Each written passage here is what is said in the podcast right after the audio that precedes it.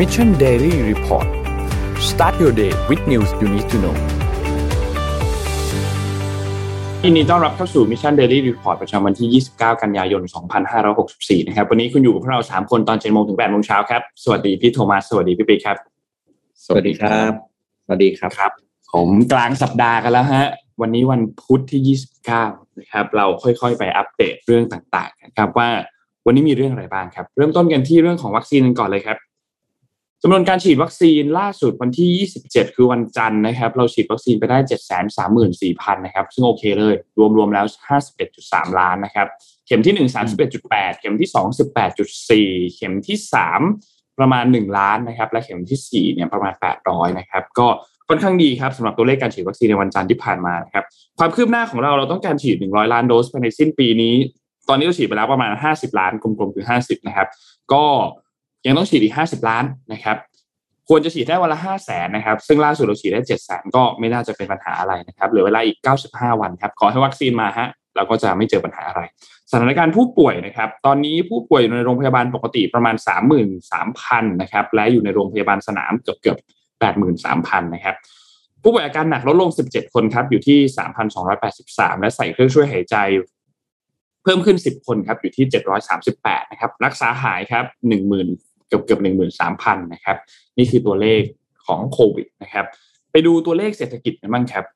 ตัวเลขเศรษฐกิจเริ่มต้นกันที่เซตครับ ติดลบ 0.22%นะครับ อยู่ที่ 1,616.50 นะครับ แล้วก็หุ้นต่างประเทศครับ ค่อนข้างหนักครับ หุ้นต่างประเทศเมื่อวานนี้ โดยเฉพาะหุ้นเทคเมื่อวานนี้ก็ลงค่อนข้างเยอะนะครับ ดาวโจนส์ครับติดลบ 1.2 นะครับ NASDAQ ครับติดลบ 2.49%นะครับ NYSE ติดลบ 1.14%นะครับฟุตซี่ครับติดลบ 0.27%และห่างเสงครับบวกตัวเดียวในกระดานนี้ครับ 1.20%นะครับราคาน้ำมันดิบครับปรับตัวลงเล็กน้อยแต่ก็ยังถือว่าสูงมากครับในช่วงเวลาตอนนี้นะครับ West Texas Intermediate ครับอยู่ที่ 75.14 ติดลบมา 0.41 นะครับ แล้วก็ Brent crude oil ครับอยู่ที่ 79.05 ติดลบ 0.60 นะครับ ราคาทองคำต่อครับ ราคาทองคำยังลงต่อเนื่องนะครับติดลบ 0.74%นะครับอยู่ที่ 1,737.23 นะครับและคริปโตเคอเรนซีแดงทั้งกระดาษเลยครับวันนี้บิตคอยครับอยู่ที่ประมาณ 41,000นะครับอีเทเรียมหลุด 3,000 ลงมาแล้วนะครับอยู่ที่ 2,008นะครับ Binance ครับอยู่ที่ 336นะครับ Cardano ครับ 2.08 และ Dogecoin หลุด 0.2 แล้วนะครับอยู่ที่ 0.1985 นะครับ Solana ครับอยู่ที่ 132 ครับนี่คืออัปเดตตัวเลขเศรษฐกิจและตัวเลขโควิดทั้งหมดครับ ตัวคริปโตนี่ยังเป็นเอฟเฟกจากจีนอยู่หรือเปล่าครับ ที่มีการน่าจะใช่นะครับต้องมีโอกาสผมหัวใจหัวใจวายทุกวันกับชาวบิตคอยกับชาวคริปโตอืมตูต้องใจต้องต้องแข็งดูจริงๆว่าเขาจะเอายังไงนะ เพราะว่าโหเขาออกมาพูดชัดเจนขนาดนี้นี่ก็ แม่ใจต้องคือมันแข็เป็นงคำมันเป็นคำว่าผิดกฎหมายเลยไงมันก็เลยแบบ เออสำหรับเออสำหรับไม่ไม่ใช่ ไม่ใช่คำว่ากำลังศึกษาอยู่อะไรอย่างนี้นะนี่คือฟันธง ผิดกฎหมายเลยครับ แล้วก็ใครพนักงานนะใครที่ทำงานอยู่กับบริษัทที่ให้บริการเรื่องของคริปโตเคอเรนซีหรือบิตคอยหรืออะไรที่เกี่ยวกับdigital currency ทั้งหมดนี้ต้องโดนสอบสวนด้วยนะ อืม คืออยู่เออดีๆก็ต้องโดนสอบสวนอะ คือเขาก็ทำตามงานอะไรอย่างเงี้ยเนาะใช่แม่แล้วจริงๆแล้วจริงๆคือบริษัทบริษัทพวกนี้อะสมมติอย่างในจีนนะก็มีบริษัทที่รับ trade รับอะไรอย่างเงี้ยผมว่าต้องมีแหละพนักงานคนนี้เขาก็ทำงานถูกต้อง เออพนักงานพวกนี้เขาก็ทำ ครับ อืมอืมคือพนักงานพวกนี้เขาก็ทำงานถูกต้องตามกฎหมายจ่ายภาษีอะไรทุกอย่างแล้วกลายเป็นต้องโดนสอบสวนคุณคิดดูสิดูอืดีมๆอยู่ดีๆต้องมาโดนสอบอยู่สดีวนอะไรอย่างเงี้ยนะอยู่ดีๆก็อืมงานเข้าครับหลายแพลตฟอร์มะเดี๋ยวเลผยมพาอะไปดูครับอืมเอาเลยครับเจอเลยครับพี่ปิ๊กเดี๋ยวผมดูเศรษฐอ่าต่อเนื่องในไทยนิดหนึ่งแล้วกันนะครับ ดูเรื่องเศรษฐกิจไทยหน่อยแล้วกัน ตัวเลขครับเบอร์แบงก์ออกมา ตัดเป้า GDP ของไทยปีนี้แล้วนะครับ ว่าจะบวกแค่หนึ่งเปอร์เซ็นตนะครับ โดยเมื่อวานนี้เนี่ยนะครับ ทางต้องเรียกว่าอ่าชื่อนะครับ คุณคุณเกียรติพงศ์อริยะปรัชญานะครับ ซึ่งเป็น Senior World Bank Economist ของประเทศไทยนะครับ ก็ได้ออกมาเปิดเผยตัวเลขว่าทาง World Bank เนี่ยได้ปรับเป้านะครับ การเติบโตทางปรับเป้า GDP ของไทยนะครับว่าจากที่บอกว่าจะเคยเติบโตสองเปอร์เซ็นะครับเหลือแค่หนึ่งเปอร์เซ็นซึ่งสาเหตุหลักเนี่ยก็คือการที่เรา โควิดนะรู้แหละ แต่ว่าประเด็นสำคัญที่เขายกมาสามเหตุผลหนึ่งก็คือจำนวนนักท่องเที่ยวครับ ที่คาดการณ์ว่าตอนแรกปีนี้เนี่ยนะ คาดการณ์ว่าจะได้หกแสนคนอืมตอนนี้เหลือแค่แสนหกจากหกแสนเหลือแสนหกนะครับ แล้วก็คืออย่างว่านะเราเคยมีนักท่องเที่ยวปีหนึ่งสี่สิบล้านคนเนาะในปีสองพันสิบเก้าพอมาเหลือหกเหลือพอมาเหลือแสนหกเนี่ยมันมันเป็นไปไม่ได้เลยที่เศรษฐกิจมันจะดีขึ้นนะครับ อันที่สองก็คือเรื่องของการ ฉีดวัคซีนให้ครบเจ็ดสิบเปอร์เซ็นของประชากรในประเทศนะครับ ซึ่งทาง World Bank เนี่ยออกมาคาดการณ์นะครับ ผมเห็นพีเรียดที่เขาคาดการณ์ว่าจะฉีดให้เขาเจ็ดสิบเซนก็คือกลางปีสองศูนย์สองสองก็คืออีกประมาณเก้าเดือนนับจากนี้ ฟังแล้วถ้าบอกถ้าทาง World Bank ประมาณนี้ก็ก็ต้องบอกว่า โอ้ใจหายเหมือนกันนะครับ อีกอืมเก้าเดือนนะกว่าเราจะฉีดวัคซีนให้ครบเจ็ดสิบเปอร์เซ็นของประชากร มันจะช้าอย่างนั้นเลยเหรอ คือถ้าเทียบกับตัวเลขที่นนท์อ่านเมื่อกี้อะครับ มันจะเป็น rate เดียวกันไหม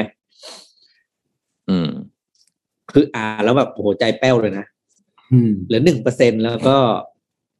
อืมฉีดวัคซีนเจ็ดสิบเปอร์เซ็นอยู่ที่ประมาณกลางปีสองศูนย์สองสองนะครับอะอืมก็เอาติดตามกันไปนะ แล้วก็หวังว่ามันจะอ่าดีบวขึ้กนก็บุญแล้วนะบวทุกกอย่างพี่ปิ๊กหลายคนก็พูดนะ บวกก็บุญแล้วนะ แต่ถ้าไปดูเพื่อนบ้านนี่เออแต่ไปดูเพื่อนบ้านนี่คือ อือหือเขาเขาเขาบวกจ็ดเยอะอะ อืมเขาบวกเยอะอืมสิงคโปร์นี่รู้สึกบวกหกจุดห้ามั้งถ้าจำไม่ผิดอืมอืมนะฮะก็นี่ก็ตัวเลขก็มาคล้ายๆกันเลย วันก่อนผมอ่าน Asian Development Bank ADB ก็เหมือนกันนะครับ ADB ก็อ่าไทยก็อยู่ประมาณสัก 0.8เปอร์เซ็นต์อะไรพวกเนี้ยชาวบ้านก็ไปกันหลายเปอร์เซ็นต์แล้วนะ ก็เอาเป็นกำลังใจให้กับทุกๆคนนะครับ ยังไงขอให้เปิดประเทศงวดนี้มันบรรยากาศเศรษฐกิจอะไรมันกลับมาโอเคโอเคแล้วกันนะครับครับผมพาไปอัปเดตเรื่องของวัคซีนสักนิดนึงนะครับ ตัวที่ทุกๆคนให้ความสนใจแล้วก็ทั่วโลกให้ความสนใจนะครับ ก็คือวัคซีนแบบโปรตีนเบสอย่าง Novavax นะครับ ซึ่ง Novavax Inc. นะครับ บริษัทเทคโนโลยีชีวภาพผู้พัฒนาและวางแล้วก็จำหน่ายวัคซีนรุ่นใหม่นะครับสำหรับโควิดที่ติดเชื้อเนี่ยนะครับ ก็กำลังร่วมมือกับพันธมิตรอย่างสถาบันเซรุ่มแห่งเอ แห่งอินเดียครับขออภัยครับ ได้ประกาศนะครับยื่นเอกสารต่อองค์การอนามัยโลกนะครับ หรือ WHO เพื่อขออนุมัติให้ใช้วัคซีนโควิด -19 อนุภาคนาโนลูกผสมชนิดมีโปรตีนเป็นพื้นฐาน พร้อมด้วยสารกระตุ้นภูมิ Matrix M ของ Novavax ครับเป็นกรณีฉุกเฉินนะครับ โดยการยื่นเอกสารต่อ WHO ในครั้งนี้นะครับ ก็สืบเนื่องมาจากที่ทั้งสองฝ่ายเคยยื่นเอกสารก่อนหน้านี้ไว้กับกรมควบคุมยาแห่งอินเดียแล้วนะครับ โดยการยื่นเอกสารต่อ WHO เพื่อขออนุมัติให้ใช้วัคซีนโควิด -19 ชนิดมีโปรตีนเป็นพื้นฐานในกรณีฉุกเฉินนั้น นับเป็นความก้าวหน้าสำคัญนะครับ ในการเร่งการเข้าถึงและก็ส่งเสริมการกระจายวัคซีนอย่างเสมอภาคไปยังประเทศที่ต้องการใช้วัคซีนไปทั่วโลกนะครับ อันนี้ก็คุณส t ต n ลีย์เอิร์กนะครับประธานแล้วก็ประธานเจ้าหน้าที่บริหารของ Novavax ก็ออกมาพูดนะครับว่า นับเป็นความก้าวหน้าครั้งใหญ่ครับในการพลิกโฉม Novavax เป็นบริษัทวัคซีนเชิงพาณิชย์ระดับโลกนะครับพร้อมเสริมสร้างคุณค่า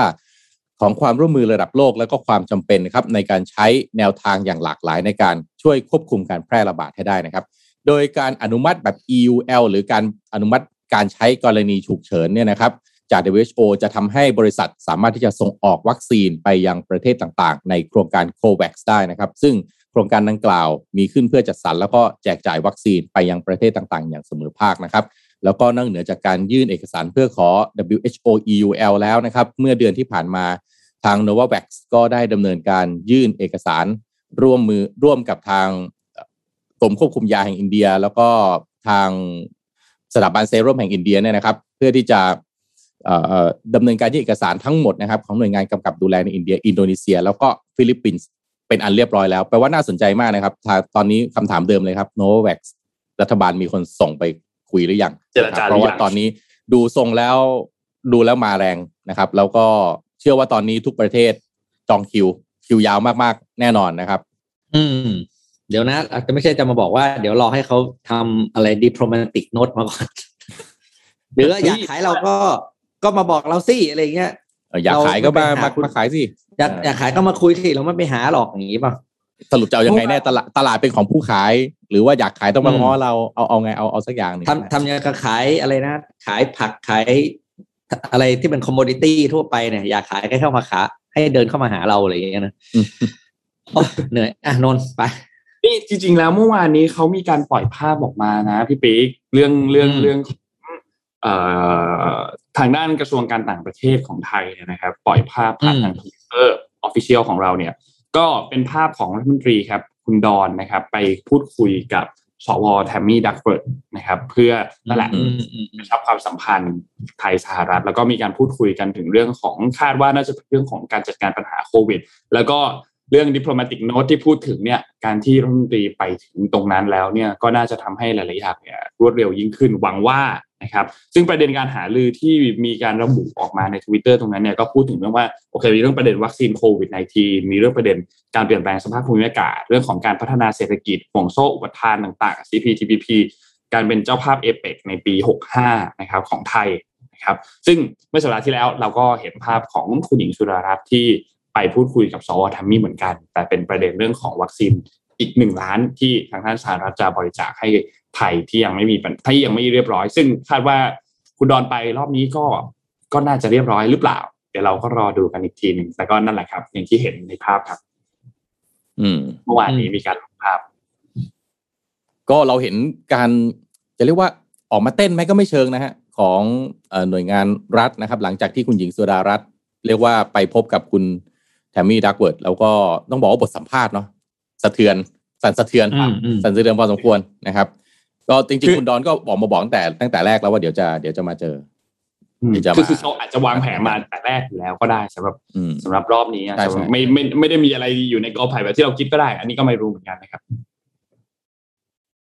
ใช่แต่มันใช่ก็คิดว่าคิดน่าว่าเป็นคิดอย่างอะนั้นแต่มันก็น่าคิดอ่าคืออันนี้ต้องเข้าใจว่ามันเป็นเป็นเป็นเป็นเป็นเป็น movement ที่สำคัญก็คือ แล้วทำไม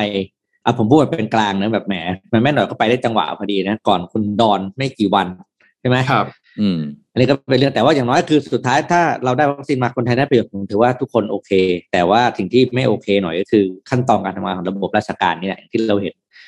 จะต้องรอให้เขาทำหนังสือมาอะไรอย่างเงี้ยผมผมเรื่องพวกนี้จริงๆนะมันจะต้องแหมเราก็พูดกันบ่อยเนอะให้ให้นึกถึงตอนที่โจไบเดนเขาบอกอะว่าเอาอยากได้อะไรแล้ว ถ้าจะต้องอืมเปลี่ยนอะไรให้บอกเขาอะ skip เราต้อง process มีไปเลย เออ เราต้องมีอะไรแบบนี้แบบ เออ ขั้นตอนอะวางวาง กองกองไว้ข้างๆก่อนได้ไหมเอาของสำคัญมาก่อนอะไรอย่างเงี้ยอืม อืมน่าคิดครับ ตอนนี้ตอนนี้แผนวัคซีนของเราตอนนี้เนี่ย ในช่วงสิ้นปีนี้ที่รองโฆษกประจำสำนักนายกรัฐมนตรีออกมาบอกเมื่อวานนี้เนี่ยเขาบอกว่าคาดว่าน่าจะหาได้ 126 ล้านโดส รวมๆ แล้วเนี่ย ภายในปลายปี 64 นี้ ซึ่งก็จะมีหลายแนวทางเลยครับ ไม่ว่าจะเป็นแนวทางการจัดซื้อโดยตรง จาก a s t r a z เซ e c a จากไฟเซอร์จาก s i n o v a c นะครับซึ่งก็มีอืมมีสารหลักๆ คือสามยี่ห้อนี้ เอาจริงโมเดอร์นาเนี่ยเป็นวัคซีนที่จ่ายเงินด้วยนะหมายถึงว่าประชาชนจ่ายเงินจองเองเนี่ย แต่ยังอืมอืมมีความไม่รู้ควาถึมงไหนแน่นแล้อนวเลยอะต่ำเออมากเลยตอนนี้ความแน่นอนต่ำเอาน้ำไม่ต่ำไม่ปรู้เลยว่าแบบจะมาถึงเมื่อไหร่ตุลานี้จะมาอืมจริงๆไหมอะตุลาไม่มาพฤศจิกาอืมมาไหมหรือธันวามาไหมหรือปีหน้าเลย quarter ที่หนึ่งของปี 2022 หรือเปล่า อันนี้ไม่รู้เลยนะครับ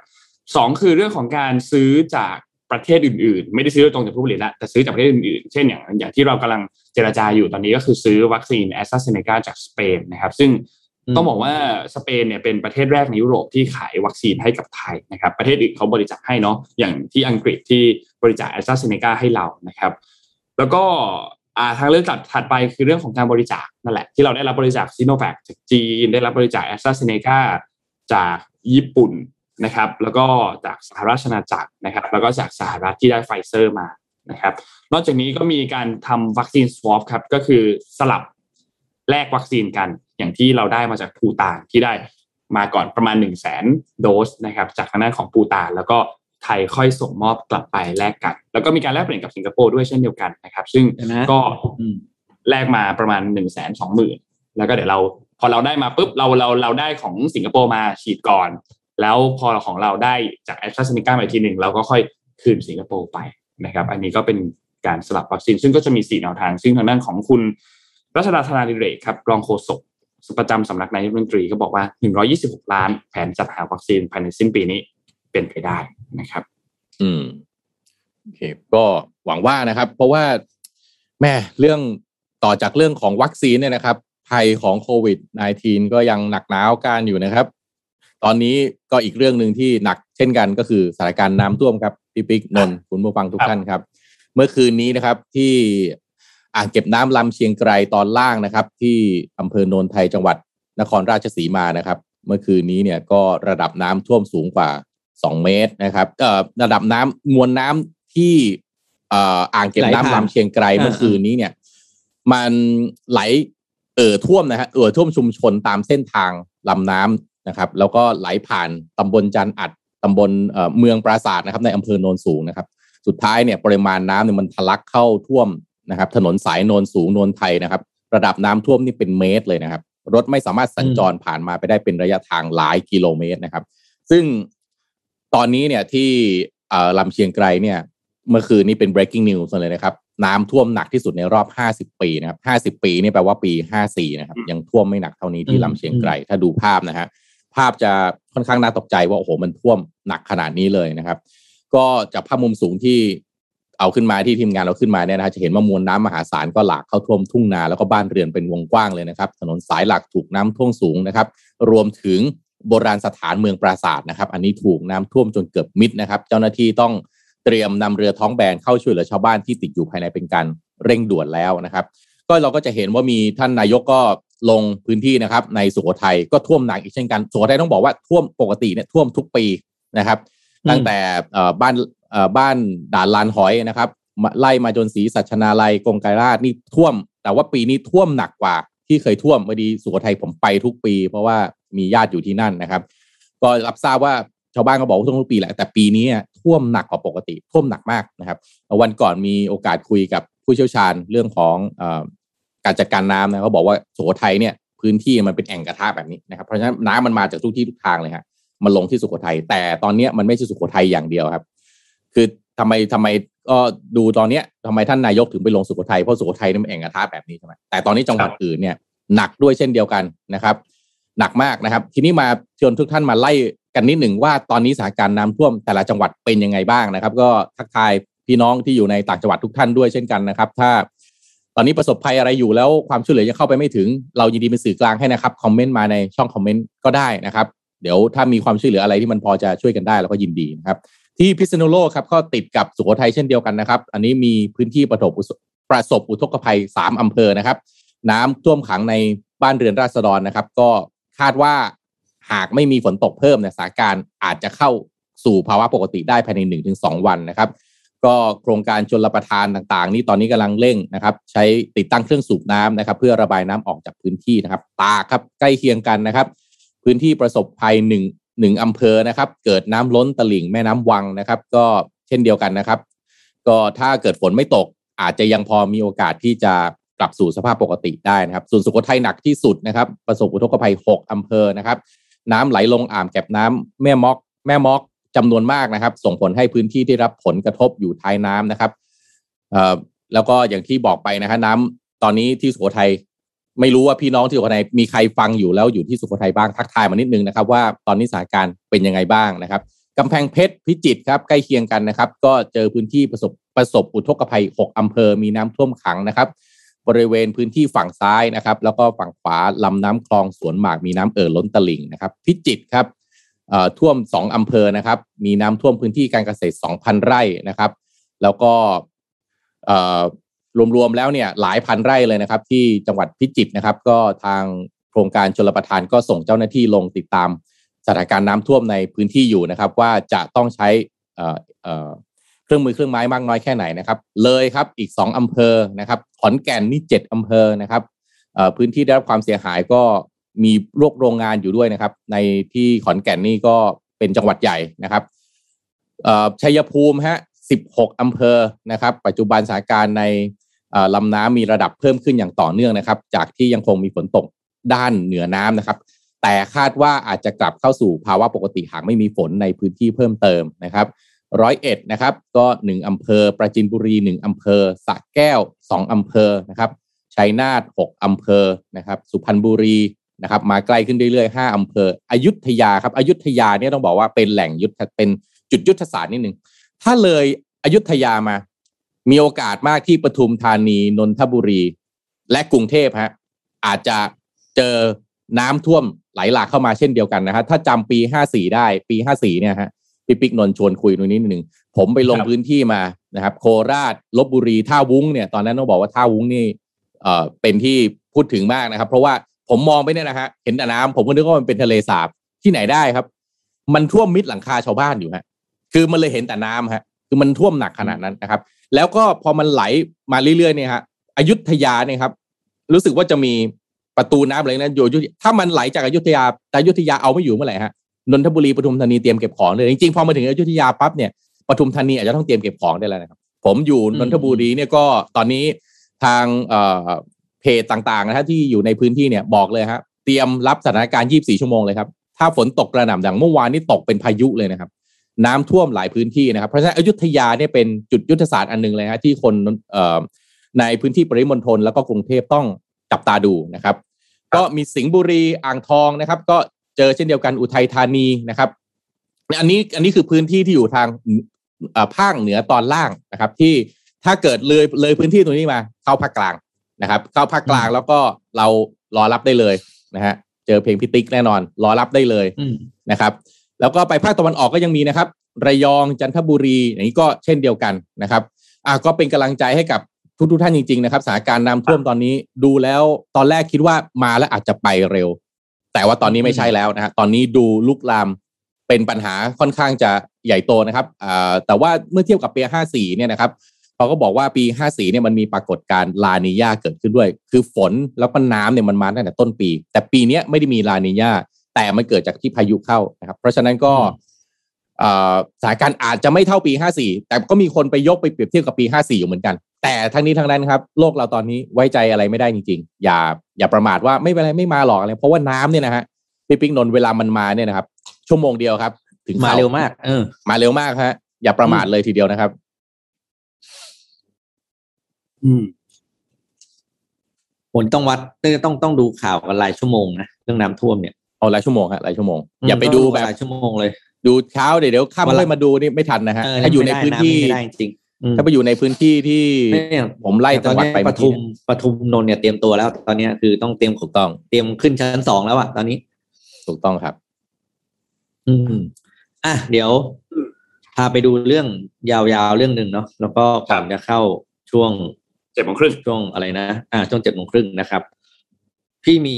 ข้อมูลเรื่องของราคา commodity product มาเล่าให้ฟังอืมอลูมิเนียมครับ ตอนนี้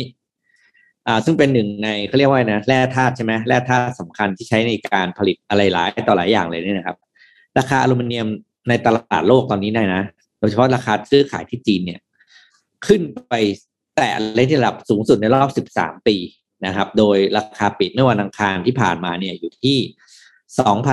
2,827 เหรียญต่อตันนะครับ ที่ขึ้นเป็นราคากลางที่เทรดกันที่ London Metal Exchange นะครับ โดยราคานี้เนี่ยต้องบอกว่าเป็นราคาที่ไม่มีใครคิดว่ามันจะไปถึงตรงนี้นะครับ ทั้งทั้งๆที่เมื่อต้นปี 2020 เนอะที่เรามีโควิดใช่ไหมครับ ราคาเพิ่งแตะอยู่ถึงลงไปแตะในระดับ ต่ำสุดในรอบ 5 ปีก็คือ 1,429 ตัน แปลว่าในหนึ่งปีครึ่งโดยประมาณที่ผ่านมา ราคาจากพันสี่ร้อยขึ้นมาเป็นสองพันแปดก็คือหนึ่งร้อยเปอร์เซ็นท้วน อืม ลองคิดดูว่าถ้าเราทำธุรกิจแล้วเราใช้อลูมิเนียมเป็นส่วนประกอบหรือเป็นวัตถุดิบนะโอ้โหราคาของจะขนาดไหนนะครับ จุกะถามว่าจุกตอนนี้ อืม แต่ตอนนี้มันมีปัญหาตรงที่ว่าจีนเนี่ยเป็นเป็นผู้ผู้ใช้อลูมิเนียมใหญ่สุดของโลกนะครับ คือหกสิบเปอร์เซ็นของอลูมิเนียมของโลกเนี่ย ส่งไปใช้ที่จีน แล้วก็ อลูมิเนียมเนี่ยมันเป็นแร่ธาตุที่เวลาผลิตเนี่ยมันต้องผลิตด้วย อ่าเขาเรียกว่าไงนะวิธีวิธีการเขาเรียกแปรรูปหรืออะไรต่าง ๆ เนี่ยนะครับถลุงอะไรเนี่ยพี่จำไม่ได้ แต่ว่าประเด็นมันคือตรงนี้ครับปกติเนี่ย มันจะมีวิธีการก็คือ ใช้พลังงานทดแทนจีนเนี่ยเขามีแผนใช้พลังงานทดแทน ที่ใช้พลังงานลมกับ thermo power เนี่ย เพื่อเพื่อเพื่อไปผลิตอลูมิเนียมนะครับ แต่ว่าเนื่องจากราคาของไอ้เจ้า hydro กับ thermo power เนี่ยก็ยัง ก็ยังไม่ก็ยังก็ยังแพงแล้วก็ยังไม่พร้อมนะทำให้การใช้ถ่านหินเพื่อเพื่อทำอลูมิเนียมก็ยังต้องเดินหน้าต่อไปนะครับ แปลว่าปัญหาหรือความพยายามของจีนที่จะลด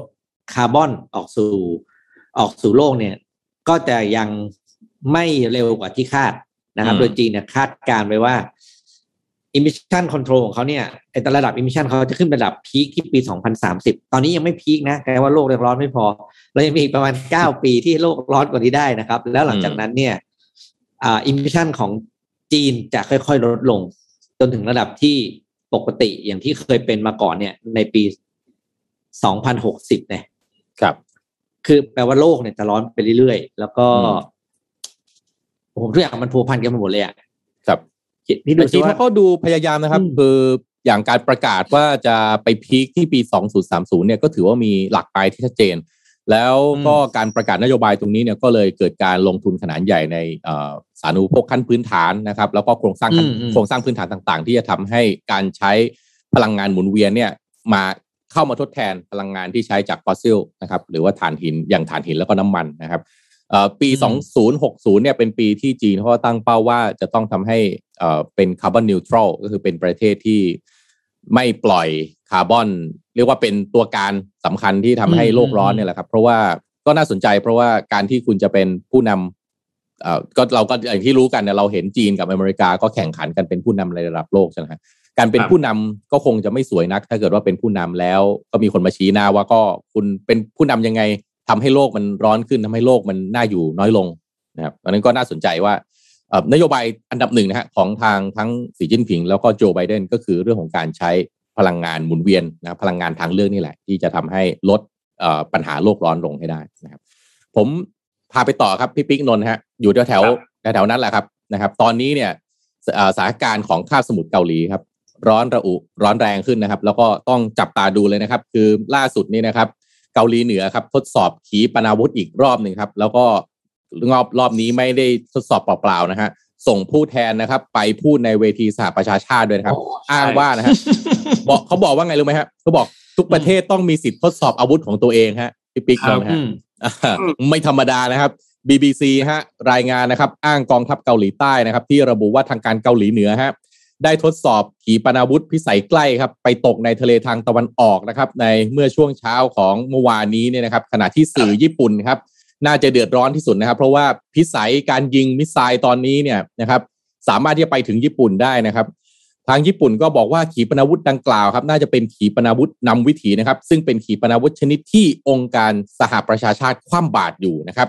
โดยการยิงขีปนาวุธลูกล่าสุดเนี่ยนะฮะแหมเว้ยเกิดขึ้นไม่นานนะฮะก่อนที่นายคิมซองฮะเออผู้แทนเกาหลีเหนือประชาประจำสหประชาชาติ ขึ้นพูดบนเวทีสมัชชาใหญ่สหประชาชาติที่นครนิวยอร์กของสหรัฐอเมริกานะครับ โดยย้ำว่าอืมทุกประเทศฮะมีสิทธิ์ป้องกันตัวเอง รวมทั้งมีสิทธิ์พัฒนาอืมทดสอบผลิต และเป็นเจ้าของอาวุธเหล่านั้นด้วยโอ้โหนี่เขาประกาศแบบ ไม่ต้องแคร์ใครนะ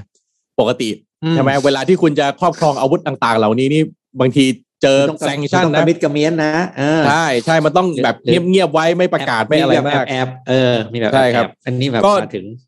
โดยโดยเมื่อเราต้นเดือนจะมีที่ผ่านมาฮะโดยต้นเดือนที่ผ่านมานะฮะเกาหลีเหนือเพิ่งทดสอบขีปขีปนาวุธนะครับ พร้อม ๆ กับส่งสัญญาณอยากเจรจาสองเกาหลีครั้งแปลกไหมครับ ทดสอบอาวุธอ่าพร้อมกับส่งสัญญาอยากเจรจาไปด้วยกันนะฮะขณะเดียวกันรัฐบาลเกาหลีใต้ก็เพิ่งทดสอบขีปนาวุธจากเรือดำน้ำในช่วงเวลาไล่เลี่ยกันนะฮะก่อนที่นายมุนแจอินนะฮะประธานาธิบดีเกาหลีใต้ จะขึ้นพูดบนเวทีสหประชาชาตินะครับ ตั้งความหวังว่าจะหาทางยุติสงครามเกาหลีกับเกาหลีเหนืออย่างเป็นทางการนะครับ แต่ท่าทีที่เกิดขึ้นฮะก็ทำให้หลายฝ่ายกังวลนะฮะว่าเสถียรภาพในคาบสมุทรเกาหลีจะเป็นอย่างไรนะครับ ซึ่งผู้ติดตามสถานการณ์ในคาบสมุทรเกาหลีอย่างใกล้ชิดก็กำลังจับตาว่า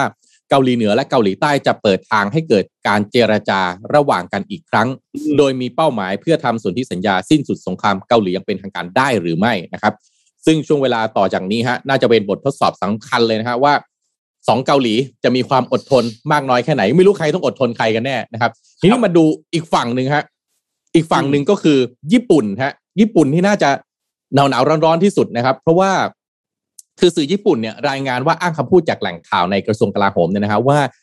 การยิงขีปนาวุธดังกล่าว ที่เกาหลีเกาหลีเหนือยิงเนี่ยนะครับ มันเป็นการขัดต่อมติของคณะมนตรีความมั่นคงแห่งสหประชาชาตินะครับ ที่ว่าด้วยการ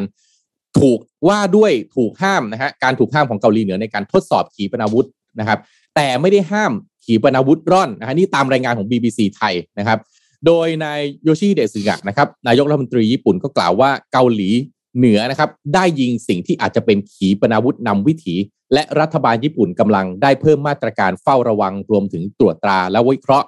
รายละเอียดของการทดสอบอาวุธดังกล่าวอยู่นะครับ โดยนับตั้งแต่ต้นเดือนกันยายนนี้ที่ผ่านมานะครับ เกาหลีเหนือก็ทดสอบขีปนาวุธ หลายรูปแบบต่อเนื่องกันนะฮะก็นับเป็นการกลับมาทดสอบขีปนาวุธอีกครั้งในรอบ 6 เดือนนะฮะก็อาจจะเป็นการแสดงถึงแสัญญานุภาพในการโจมตีเป้าหมายในเกาหลีใต้แล้วก็ญี่ปุ่นนะฮะซึ่งทั้งสองประเทศนะฮะเป็นพันธมิตรสำคัญของสหรัฐอเมริกาที่มีทหารอเมริกาประจำอยู่ ทั้งสองประเทศนี้รวมกันแล้วเนี่ยแปดหมื่นนายนะครับ โดยล่าสุดนะฮะสุดสัปดาห์ที่ผ่านมานางคิมโยจองครับน้องสาวของนายคิมจองอึนฮะผู้นำเกาหลีเหนือก็ระบุนะครับว่า เกาหลีเหนือเปิดกว้างที่จะกลับมาเจรจากับเกาหลีใต้ หากเงื่อนไขเป็นไปตามที่ต้องการนะครับด้านผู้เชี่ยวชาญส่วนใหญ่ก็มองว่าสิ่งที่เกาหลีเหนือต้องการก็คือให้เกาหลีใต้ช่วยประสาน เพื่อให้เกิดการผ่อนคลายมาตรการคว่ำบาตรต่อเกาหลีเหนือของสหรัฐนะครับทางนี้เกาหลีใต้ก็ระบุว่าแถลงการดังกล่าวไม่มีความหมายครับ พร้อมกับขอให้เกาหลีเหนือ ฟื้นฟูช่องทางการติดต่อสื่อสารอย่างเป็นทางการระหว่างกัน ก่อนที่จะมีการเจรจาพูดคุยใด ๆ ระหว่างสองชาติขึ้นอะ น่าสนใจมากนะครับสถานการณ์ในคาบสมุทรเกาหลีว่ายังไงกันแน่นะครับ มือหนึ่งมือหนึ่งถือปืน อีกมือหนึ่งจับมือ อะอืมอืมเออคือมันนึกถึงฉากในหนังอะคุณธรรมัสเวลาที่แบบว่าวายร้ายมันขู่จะยึดครองโลกแล้วมันก็อะไรนะตัดภาพเข้ามาในห้องประชุมอะไรอย่างเงี้ยนึกออกไหมครับเออแล้วก็แบบมีฉายภาพว่าเรากำลังจะอะไรอย่างเงี้ยเอ้ยมันมีจริงๆแล้วเหตุการณ์นี้เนี่ยอย่างรอบเนี้ยก็คือประมาณนั้นเลยพูดไปพูดมาแล้วก็ยิงจรวดโชว์อย่าง เงี้ยเออ เออ เราก็เลยงงเฮ้ยเศรษแต่ฐพร้อมกิจเจรจาที่แต่แต่พร้อมเจรจาพร้อมเจรจานะนะ แต่ยิงจรวดแต่โชว์สักนิดนึง ว่าให้รู้เจว่ารมีจากันให้รู้ว่ามีเออให้รู้ว่ามี ให้รู้ว่าถ้าถ้าไม่เป็นไปตามนี้ก็เอามีจรวดนะ ไม่ได้ไม่ไม่มีอะไร แต่มีจรวดเดี๋ยวนะลั่นแค่นี้เองเดี๋ยวเดี๋ยวลั่นเดี๋ยวลั่นอื้อหือไม่แบบเดี๋ยวน่าลั่นสนใจนะ ถ้าวันดีคืนดีก็แหมใครมือลั่นขึ้นมานะพี่ปิ๊กโอ้โหคาบสมุทรเกาหลีนี่มันจะขนาดไหนนี่ยังไม่นับเอ่อ หมู่เกาะสเปรดลี่ทะเลจีนใต้อีกอืมที่ก็เดือดอืมทำไมแถวนี้ทำไมมันดูเดือดจังนะครับอืมอ๋อแล้วใกล้บ้านเราด้วยนะ อืมมีคอมเมนต์นั่นหนึ่งอืมพูดน่าสนใจบอกว่าต้องดูว่าใครหนุนหลังให้เกาหลีเหนือซ่านให้ขนาดนี้ อันนี้ก็เป็นประเด็นหนึ่งที่น่าสนใจว่าสุดท้ายถ้ามีประเด็นสงครามจริงๆ สุดท้ายเจรจากันไม่สำเร็จเนี่ย แล้วทางด้านประเทศอื่นๆ รอบๆ เนี่ย จะเห็นด้วยกับฝั่งไหนมากกว่ากันนะครับอืมเรื่องเนี้ยนะเรื่องนี้เรื่องนี้ก็น่าสนใจเหมือนกันอืม นี่นี่ยังยังไม่หมดโควิดดีเลยนะครับเขาก็เริ่มกลับมาลุยกันอีกแล้วเหรอคือจริง ๆ แล้วต้องบอกว่าแต่ละประเทศเนี่ย สภาพความบอบช้ำนะฮะไม่ได้อยู่ในสถานะที่พร้อมจะไปทะเลาะกันเนอะไม่ได้อยู่ในสถานะอืมที่จะไปถูกต้องยึดครองถูกทรัพยากรของประเทศอื่น ๆนะครับ น่าจะอยู่ในสภาพที่ควรจะต้องฟื้นฟูพักฟื้นนะฮะตัวเองของตัวเองกันก่อนอืมกลับมาครัจับดการเรื่องในบ้านตัวเองก่อนอืมแล้วที่สำคัญคือผมงงมากเลยนะผมก็แบบเห็นข่าวยิงจรวดอยังนี้มาบ่อยๆนะว่าลาดจรวด อะไรนะไปตกเวลาเขายิงเขายิงลงน่านน้ำใช่ไหมฮะครับเฮ้ยแล้วมันมันมันไม่มีสารเคมีลงไปในน้ำเหรอไอ้พวกสารอันตรายอะไรอย่างเงี้ยมันนิวเคลียร์นะแล้วไม่แน่อะไรนะกุ้งหอยปูปลาอยู่ตรงนั้นโดนจรวดตกใส่เนี่ยมันไม่ตายทั้งแบบว่าตรงนั้นเลยเหรอผมอันนี้ผมแบบไม่ผมไม่เข้าใจนะตรงนั้นหรือตรงนั้นอาจจะไม่มีสัตว์น้ำก็ได้นะอืม ผมงงเห็นเขายิงกันจังเลยแล้วก็ไปลงในทะเลประเทศนู้นทะเลประเทศนี้อะไรอย่างเงี้ย อืมผมผมว่าประชาชนคงหนาวๆร้อนๆมากกว่าว่าอย่า ก่อนจะสงสารกุ้งหอยปูปลาจะกลัวตัวเองโดนก่อนเพราะว่าตอนนี้เออเออเออพิสัยการยิงนี่มันไปถึงญี่ปุ่นนะใกล้ฮะขึ้นเรื่อยๆแล้วนะอืมใกล้ใกล้เออใกล้ประชาชนขึ้นเรื่อยครับแล้วแล้วสถานการณ์ก็อะน่าเป็นห่วงครับๆอะทานนเมื่อท์กี้มีอะไรต่อครับผมหนึ่งอืมมีผู้ญี่ปุ่นนนพามาที่ Money Mission by SCB ครับภารกิจรอบรู้เรื่องของ วันนี้เราพูดถึงเรื่องการเก็บเงินแบบญี่ปุ่นครับ หรือว่าการออมเงินแบบคาเคโบะครับ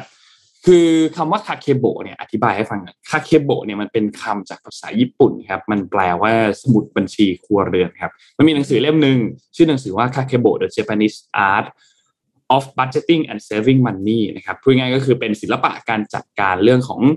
องบประมาณแล้วก็การออมเงินของญี่ปุ่นนะครับก็เขียนโดยคุณฟูมิโกะชิบะนะครับซึ่งต้องบอกว่าวิธีการออมเงินของญี่ปุ่นอันนี้เนี่ยเกิดขึ้นมาตั้งแต่ปี 1904 คือเกือบเกือบ120 ปีละ นะครับ ทีนี้การออมเงินเนี่ยนน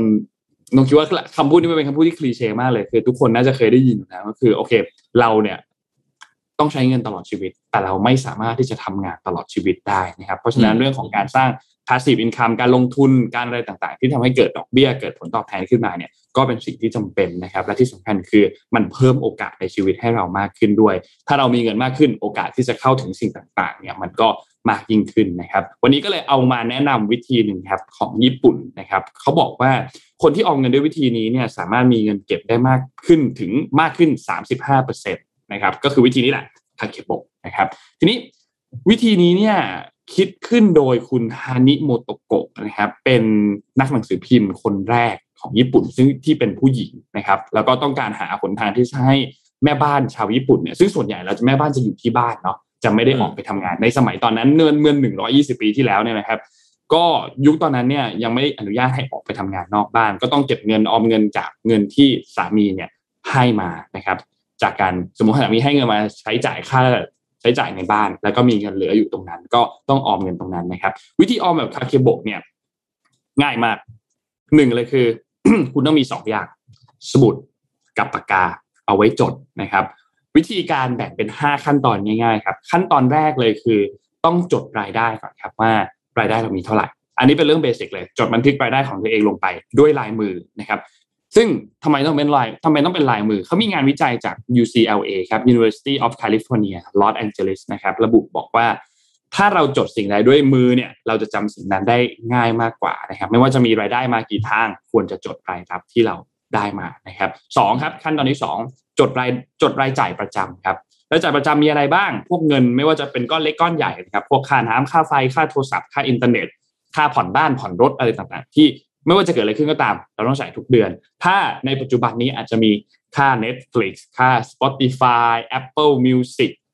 HBO Go Disney Plus โอ้โห ต่างๆ นานา ก็จะมีพวกเนี้ยที่เป็น fixed cost เพิ่มเติมขึ้นมา ไม่ว่าจะเป็นก้อนเล็กแค่ไหนนะ ให้จดไว้ก่อนนะครับ นี่คือขั้นตอนที่สองและที่สำคัญคือ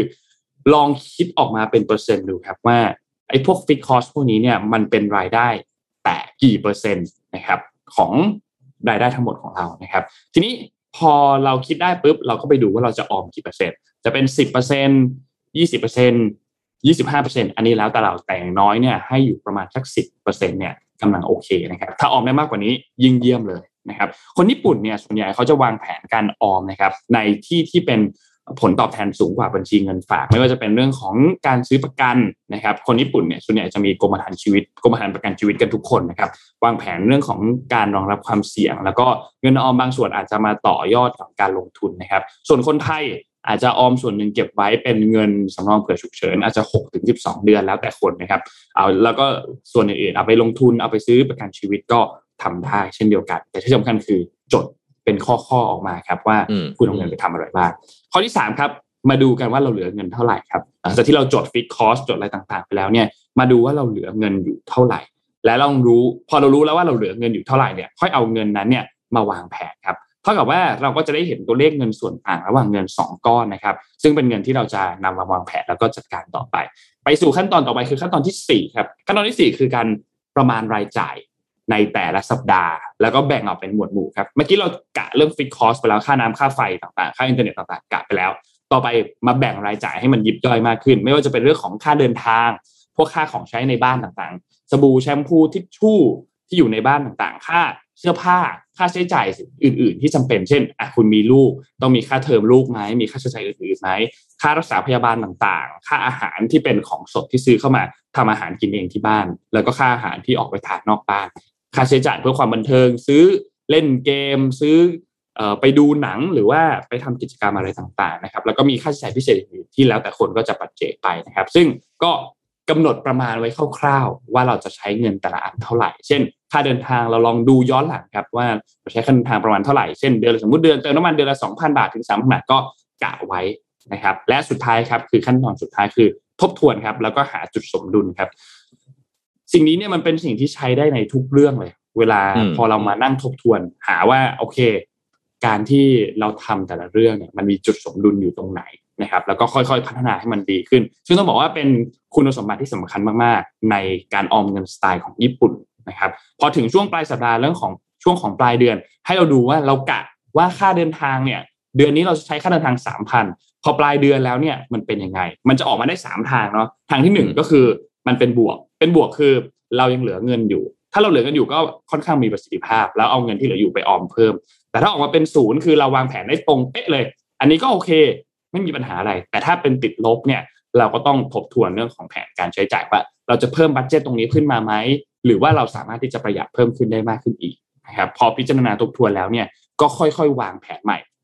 ทบทวนแล้ววางแผนใหม่แล้วก็ทำแบบนี้เนี่ยวนไปเรื่อยๆเรื่อยๆนะครับก็จะทำให้เราตอบคำถามอย่างอะ หลาย ๆ อย่างได้มากง่ายมากง่ายมากยิ่งขึ้นนะครับไม่ว่าออมเงินไปแล้วเท่าไหร่ อยากออมเงินเท่าไหร่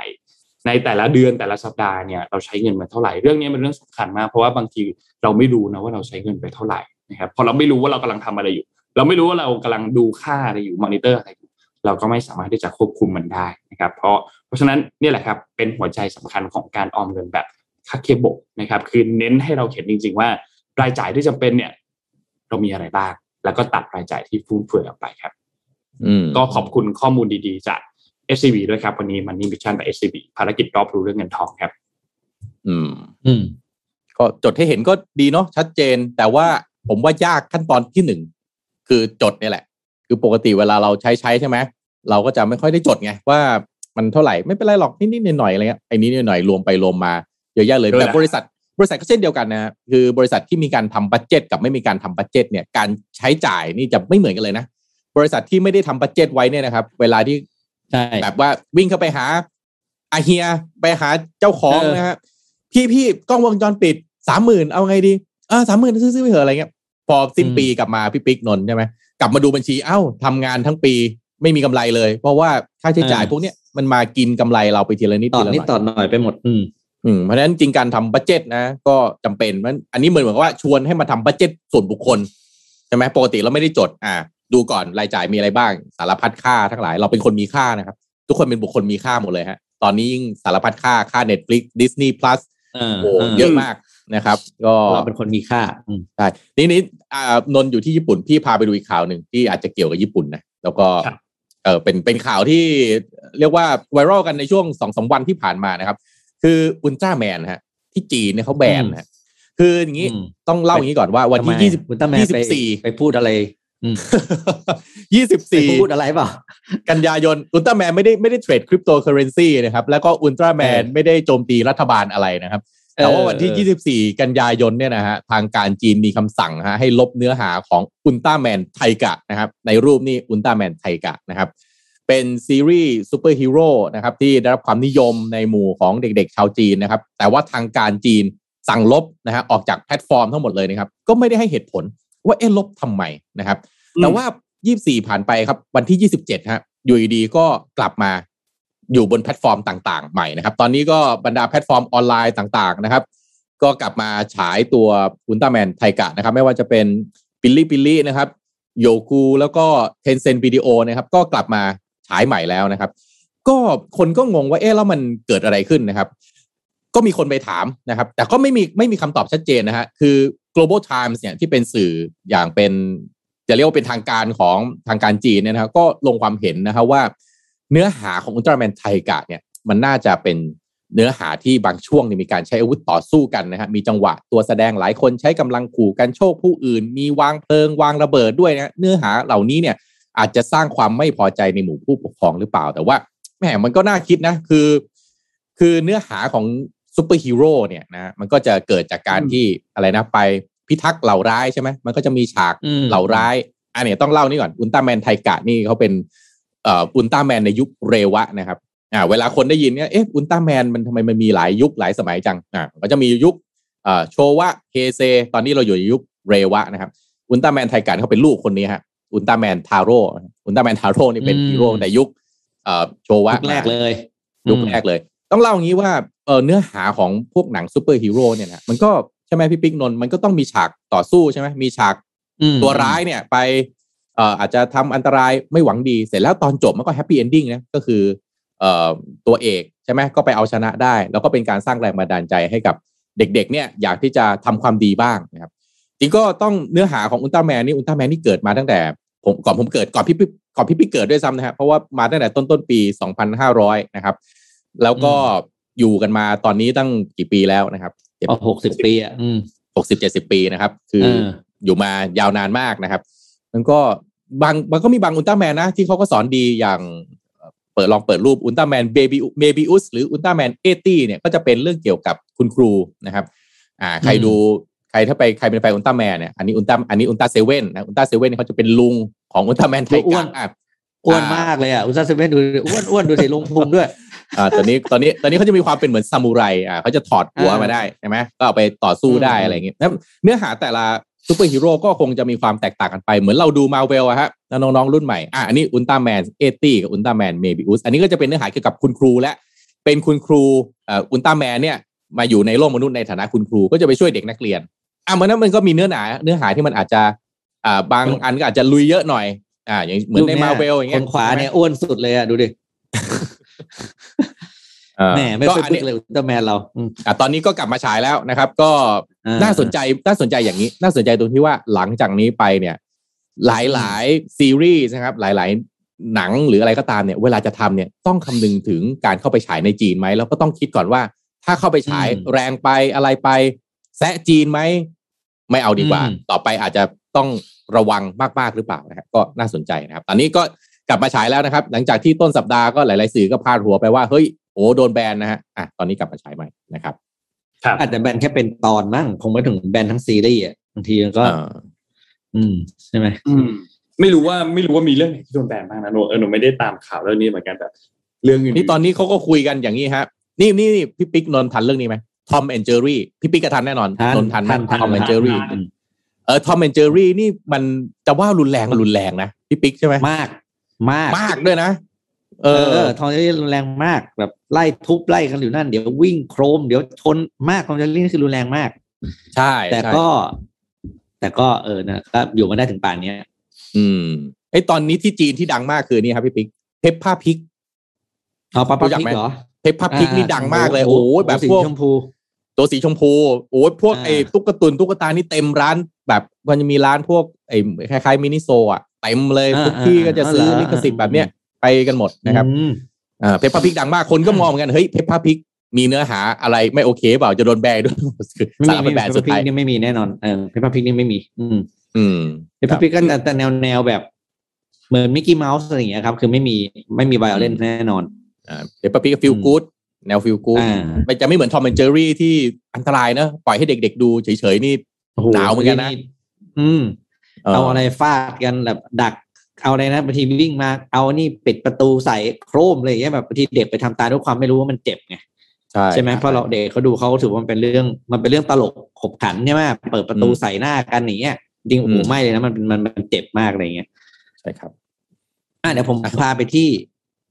ที่ญี่ปุ่นคุยเรื่องเลือกตั้งดีกว่านนท์กับคุณธรรมะครับอืมไปคุยเรื่องเลือกตั้งกันโอ้วันนี้ถญี่ว่าปุ่นมาเป็นซีรีส์เลยฮะวันนี้อะเป็นเลือกตั้งที่ญี่ปุ่นนะครับ อันนี้ครับเป็นเรื่องที่ที่ญี่ปุ่นเนี่ยกำลัง ใจจดใจจ่อจะดู เพราะว่าอย่างที่มีมีมีอ่าในรัฐมนตรีสุกะลาออกใช่ไหมครับ ครับ ก็จะมีการเลือกตั้ง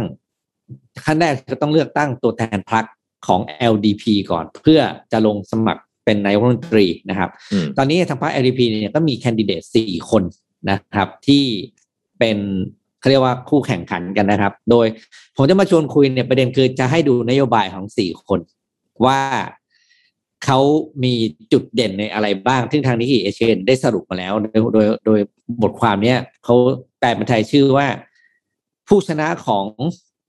หรือคนที่จะได้เป็นนายกรัฐมนตรีคนต่อไปของญี่ปุ่นเนี่ย จะเอฟเฟกต์กับ ตลาดทุนในประเทศอย่างไรอืมบทวิเคราะห์นี่ดีนะครับคือเหมือนเขาคาดการณ์ล่วงหน้าไงว่าถ้าคนนี้มาเนี่ยอุตสาหกรรมอะไรจะรุ่งเรือง เพราะว่าแต่ละคนจะมีนโยบายสนับสนุนในทางนั้นนะครับ เราไปดูกันก่อนนะครับ ตอนนี้มีสี่คนคนแรกเลยเนี่ยที่คุณทาโร่โคโนะนะครับ คนนี้เนี่ยเป็นเขาเรียกในทางทางสื่อญี่ปุ่นเขาเรียกเป็นโซเชียลมีเดียแซวีนะครับ ก็คืออืมเหมือนกับคนที่ดูแลเป็นเป็นเป็นคนที่ดูแลเรื่องเกี่ยวกับเรื่องโซเชียลมีเดียแล้วก็มี มีใช้ชีวิตแบบคลุกคลีกับแวดวงโซเชียลมีเดียมากนะครับ แล้วก็เป็นผู้ที่บริหารจัดการเรื่องวัคซีนผ่านสื่อทางโซเชียลมีเดียทั้งหมดของของรัฐบาลญี่ปุ่นนะครับ สื่อที่ทางญี่ปุ่นคาดการณ์ว่าถ้าคุณโคโนะนะได้ก้าวขึ้นเป็นนายกรัฐมนตรีเนี่ยจะเกิดความเปลี่ยนแปลงครั้งใหญ่เพราะหนึ่งเขาอายุยังน้อยแค่ห้าสิบแปดนะครับแล้วสองก็คือนโยบายที่เขาสนับสนุนเอามาประกาศสนับสนุนเลยเนี่ยนะครับ ก็คือจะหัน จะหันอะไรก็ได้จะเปลี่ยนนโยบายจากการใช้พลังงานนิวเคลียร์ไปเป็นนโยบายที่เกี่ยวกับพลังงานทดแทนอื่น ๆนะครับ แล้วก็สนับสนุนให้ญี่ปุ่นเนี่ยขยายเรื่องของการพัฒนาอุตสาหกรรมเกี่ยวกับ 5G network ทั้งหมดนะครับอืมนี่แค่คนแรกนะครับอะไปดูคนที่สองเออแล้วก็คนแรกเนี่ยมีคะแนนนำอยู่ตอนนี้คือมีคะแนนอยู่ที่ 48.6เปอร์เซ็นก็คือเต็งหนึ่งนะครับ เรียกว่าชนะขาด คนที่สองกับที่สามนั่นแหละประมาณสองเท่าสองเท่าครึ่งนะครับ คนที่สองคุณฟูมิโอชิชิดะนะครับ อันนี้เป็นอ่าเป็นเขาเรียกเป็น policy chef อะผู้กำหนดนโยบายของพรรค LDP นะครับครับครับนโยบายที่เขาชูขึ้นมาก็คือการใช้แพ็กเกจ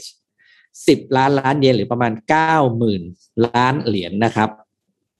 ในการทำ university funding คือให้ลงไปกับเรื่องการศึกษาในด้านสาขาวิทยาศาสตร์และเทคโนโลยี นะครับเรื่องเรื่องรวมถึงการ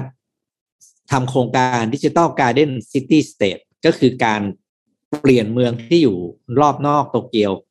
ให้เป็นเมืองที่มีเป็นส่วนผสมของความเป็นธรรมชาติ และเทคโนโลยีเข้าด้วยกันอืมนะครับ รวมถึงเรื่องของการลดความเดือดร้อนทางด้านรายได้นะครับ แล้วก็ออกนโยบายห้ามธุรกิจขนาดใหญ่ bullying smaller business ก็เขียนคำนี้แล้วคือ bullying คือรังแกธุรกิจขนาดเล็กนะครับนี่คือนโยบายคนที่สองนะครับ ถ้าคนนี้ได้มาเนี่ยก็บอกภาครีเทลการค้า และธุรกิจสื่อสารจะดีนะครับ คนที่สามคุณซาเนะทาคาอิชินะครับ อันนี้เป็นสายแข็งครับเขาเรียก hardline conservative ก็คือเป็นพวกหัวอนุรักษ์นิยมอืมนะครับ อ่า คนนี้เป็นอ่าอดีตมหาดไทยของ ชินโซอาเบะคือคนก่อนหน้าคุณสุกะนะอ่าคนนี้เป็นเป็นอ่าอดีตเป็นมหาดไทยที่นั่นนะครับ ซึ่งตอนนั้นอยู่ถึงแปดปีด้วยกัน เพราะคุณสุอ่าคุณอาเบะเนี่ยอยู่ตั้งแต่ปีสองพันสิบสองถึงสองพันยี่สิบนะครับ คนนี้นะคือคนที่อยู่เบื้องหลัง สิ่งที่เราเรียกว่าอาเบโนมิกส์จำได้ไหมที่เป็นธุรกิจเอ่อธุรกิจคู่ขนานของเขานะครับ เพราะฉะนั้นคนนี้จะเก่งเรื่องนโยบายการคลัง คนคนนี้มาเนี่ยญี่ปุ่นจะกลับมาขับเคลื่อนเศรษฐกิจด้วยนโยบายทางการเงินและการคลังนะครับ แล้วก็ส่งเสริมเรื่องของภาคการผลิตภายในประเทศ และจะผลักดันให้ญี่ปุ่นขึ้นเป็นศูนย์กลางการผลิตวัคซีนโควิด -19 นะครับ แข่งกับเกาหลีใต้ คนสุดท้ายคุณเซโกะโนดะนะครับ คนนี้เป็นอดีตอ่าเขาเรียกเลขาธิการทั่วไปของพรรค LDP นะครับอันนี้เป็นผู้สมัครหญิงที่ก็เป็นเป็นเป็นอะไรนะเป็นเป็นอีกหนึ่งคนที่รับการคาดหมายว่าจะเป็นม้ามืดนะครับ เพราะว่า นโยบายของเธอก็คือเรื่องของการ support การอ่าเขาเรียกนะการมีเบิร์ r เรทนะครับ แล้วก็ช่วยให้เรื่องเรื่องของคนที่มีปัญหาเรื่องการมีบุตรเนี่ย รัฐบาลจะเข้ามาช่วยเรื่องนี้ ครับอืมให้มีบุตรมากขึ้นทั้งหมดก็เป็นเรื่องต่อเนื่องจากการที่เข้าสู่ aging society นะครับ แล้วก็การการไปใช้ค่าใช้จ่ายในการอ่าอ่าทำทำบุตรเทียมเนี่ย มันสูงมาก คนนี้เข้าชูนโยบายเรื่องแนวเนื่องจากตัวเธอเองเนี่ยก็เป็นหนึ่งในผู้ที่มีบุตรยากเหมือนกันอืม นะครับ แล้วก็นโยบายหลายอย่างก็จะเน้นไปที่การพัฒนาแล้วก็วางโครงสร้างพื้นฐานสำหรับเด็กๆ ในเรื่องการศึกษาเรื่องของสวัสดิภาพสวัสดิการอะไรต่างๆนะครับอืมนี่คือสี่ผู้สมัครเพื่อชิงเป็นตัวแทนพักนี่แค่ตัวแทนพักเองนะอืมออเข้มข้นนะครับ เข้มข้นเข้มข้นมากนะครับ แล้วก็แหมรู้สึกว่าทำไมบ้านเราไม่มีอะไรอย่างนี้บ้างนะเนี่ยนี่แค่ใช่ไหมนโยบาย ตัวแทนเองนะลองดูรู้สึกว่ามันยังแบบ หน้าไม่ว่าหน้าไหนมาประชาชนก็ได้ประโยชน์เพียงแต่ว่าอืมเพียงแต่จะเป็นมุมไหนเท่านั้นเองใช่ไหมครับอืมอืมส่วนใหญ่เราจะเห็นภาพแบบนี้ในการเลือกตั้งผู้ว่ากทมต่างเนอะประเทศมาแข่งอ่ามาแข่งใช่มาแข่งกันใช่คือสนามเล็กเนี่ย อาจจะโอ้ยทั้งคนที่ลงสมัครใช่ไหมทั้งนโยบายอืมทั้งการลงพื้นที่หาเสียงการออกสื่อ ดูแลวสนุกอะอะพูดตรงๆดูแลวสนุกอืมแต่ว่าอืมพอเวทีใหญ่เนี่ย แม่อะมาไปพูดถึงแล้วกันอะนนท์นนท์ต่อนนท์ต่อนนท์ต่อคือ คือเออเมื่อกี้มีคนถามว่าแบบเออหรือหรือจะจะคุยเรื่องการเมืองไทยเหรอตอนแรกนึกว่าจะคุยเรื่องการเมืองไทยแต่สุดท้ายเป็นญี่ปุ่นใช่ไหมก็อืมของของไทยจริงๆแล้วตอนนี้ยังไม่มีอะไรมาก เพราะว่าเราก็รอ เรื่องของการลงตอนนี้ก็คือทุกคนก็ลงพื้นที่ฝ่ายค้านเองก็ลงพื้นที่ดูเรื่องของน้ำท่วมอืมฝ่ายรัฐบาลเองก็ลงพื้นที่นายกเองก็ลงพื้นที่พลเอกประวิตรลงพื้นที่ ทุกคนลงพื้นที่หมดนะครับในช่วงเวลาตอนนี้ ซึ่งก็มองได้ทั้งสองมุม ทั้งมุมของเรื่องของการแก้ไขปัญหาให้กับคนที่กำลังอืมประสบปัญหาเรื่องของน้ำท่วมด้วย แล้วก็เรื่องที่สองที่ปฏิเสธไม่ได้เลยก็คือเรื่องของการหาเสียงนะครับเพราะฉะนั้นสองอันนี้มันไปควบคู่กันอยู่แล้วในช่วงเวลาตอนนี้ ทีนี้หลังจากนี้เนี่ยประมาณสักหนึ่งเดือนเนี่ยเราก็ต้องรอดูครับว่าภายในหนึ่งเดือนนี้ จะมีอะไรเกิดขึ้นไหม ความขัดแย้งที่เกิดขึ้นในพักจะดีขึ้นไหมหรือจะแย่ลง แล้วมันจะไปโชว์ในเรื่องของการอภิปรายเพื่อโหวตผ่านตัวกฎหมายต่างๆ ในช่วงเดือนหน้าเดือนพฤศจิกายนนะครับ ถ้าโหวตผ่านก็ไม่น่าจะมีปัญหาอะไร แต่ถ้าสุดท้ายแล้วโหวตไม่ผ่านรัฐบาลโหวตไม่ผ่านเนี่ยนะครับ ก็อาจจะเกิดเหตุการณ์ยุบสภาหรือเกิดการนายกลาออกได้นะครับ อันนี้ก็ต้องรอติดตามดูมีสองเรื่องนี้ ทีนี้นนท์อยากพาไปดูเรื่องของการเลือกตั้งที่เยอรมนีครับ เยอรมนีเนี่ยก็ผลคะแนนเบื้องต้นเนี่ยออกมาแล้วนะครับ แล้วก็เมื่อวานนี้พักของ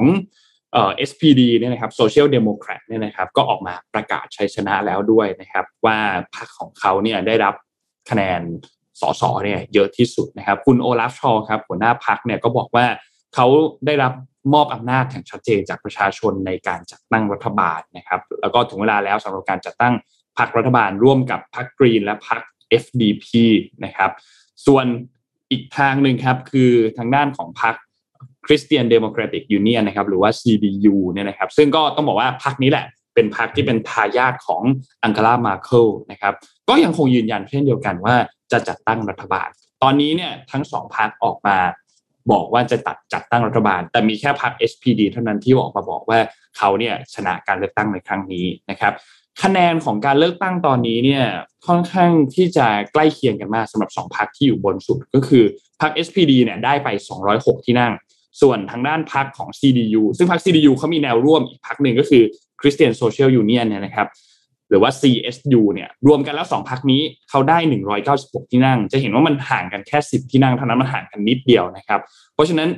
คนที่จะตัดสินว่าใครจะได้เป็นรัฐบาลเนี่ยก็คืออีกพรรคที่เหลือสองพรรค ก็คือพรรคกรีนแล้วก็พรรค FDP นะครับซึ่งพรรค FDP ก็คือพรรค Free Democrat Party เนี่ยนะครับทีนี้สองพรรคนี้เนี่ยเขาก็ได้ที่นั่งพอสมควรได้ที่นั่งเยอะขึ้นมาพอสมควร ถ้าสองพรรคนี้เลือกที่จะจัดร่วมรัฐบาลกับใครพรรคนั้นก็จะได้เป็นหัวหน้ารัฐบาลทันทีนะครับส่วนใหญ่แล้วเนี่ยพรรคกรีนกับพรรค FDP อันนี้นนเพิ่งรู้เหมือนกันนนไม่ได้ตามการเมืองเยอรมันก่อนหน้านี้เพิ่งรู้เหมือนกันว่าสองพรรคนี้เนี่ยเป็นพรรคที่ได้คะแนนเสียงจากคน รุ่นใหม่ค่อนข้างเยอะคือคนที่อายุ 30 ปีลงมาเนี่ยนะครับ ได้ค่อนข้างเยอะ และที่สำคัญคือทำคะแนนเสียงได้เยอะที่สุดในประวัติศาสตร์ด้วยคือได้ประมาณเกือบเกือบสิบห้าเปอร์เซ็นตนะครับสำหรับพรรคกรีนนะครับซึ่งก็แน่นอนมันห่างจากพรรคอื่นๆที่ได้ประมาณ 25% 21%นะครับแต่มันก็เป็นจุดเริ่มต้นที่ค่อนข้างดีนะครับเพราะฉะนั้นหลังจากนี้เนี่ยการจับมือกันตั้งพันธมิตรและจัดตั้งรัฐบาลเนี่ยจะใช้เวลามากน้อยแค่ไหนอันนี้น่าสนใจ ครั้งที่แล้วที่เป็นการเลือกตั้งครั้งที่แล้วเนี่ยเขาใช้เวลาประมาณเกือบเกือบห้าเดือน คือไปจัดจัดตั้งรัฐบาลได้ในเดือนกุมภาพันธ์ปีถัดไปเลยนะครับ แต่ว่าปีนี้เนี่ยทั้งสองพักใหญ่เนี่ยนะครับ ออกมาให้สัญญาบอกว่าก่อนคริสต์มาสได้ตั้งรัฐบาลแน่นอนก็คือก่อนปลายปีนี้นะครับ 25 ธันวาคมนี้ได้จัดตั้งรัฐบาลแน่นอน ถ้าหากเป็นไปได้ แต่ก็คาดว่ามีโอกาสที่จะเป็นไปได้นะครับ เพราะฉะนั้นหลังจากนี้เนี่ยเขาน่าจะมีการทำเสียงและทำเขาเรียกว่าทำโพลแล้วว่า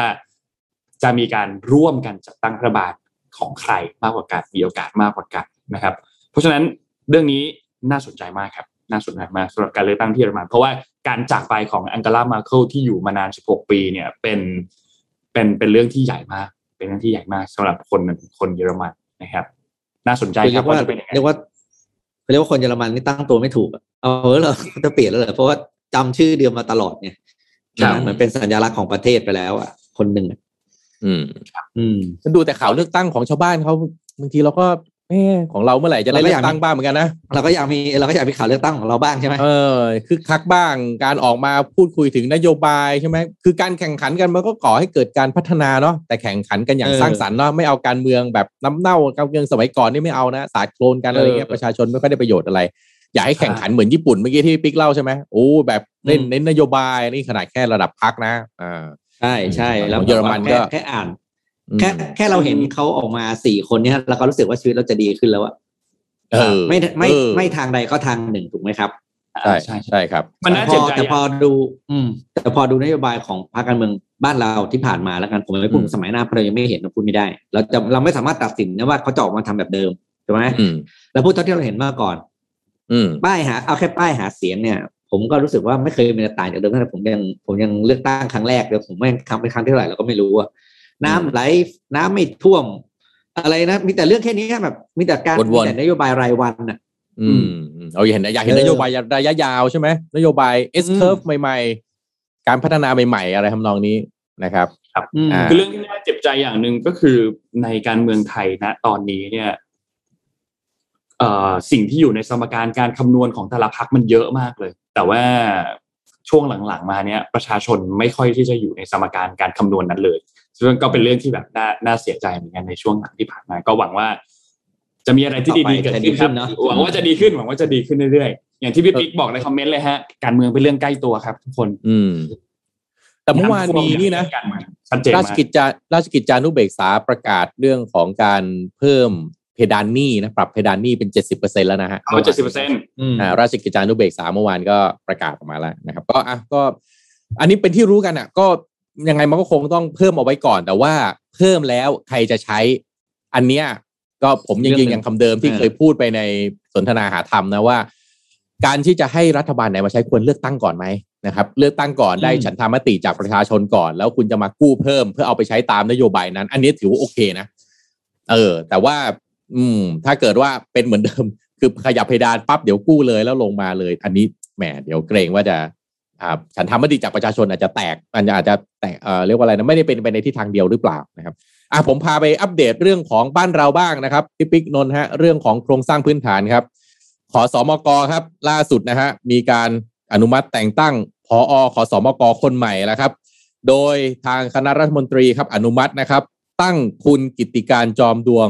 จารุวรพลกุลครับ เป็นผอขอสอมกคนใหม่นะครับ จะเริ่มงานวันที่ 2 ตุลาคมนี้นะฮะโดยการเป็นการข้ามห้วยมาจากเดิมที่อยู่ในตำแหน่งผอสำนักจราจรของกรุงเทพมหานครนะครับ ตอนนี้ย้ายให้มาคุมงานรถเมล์แต่น่าสนใจเรื่องนี้ตรงที่อะไรครับ คุณกิติการเนี่ยอายุนะฮะ 42 ปีนะครับตำแหน่งสุดท้ายก่อนเข้ารับหน้าที่พออคสมกก็เป็นผู้อำนวยการสำนักงานระบบขนส่ง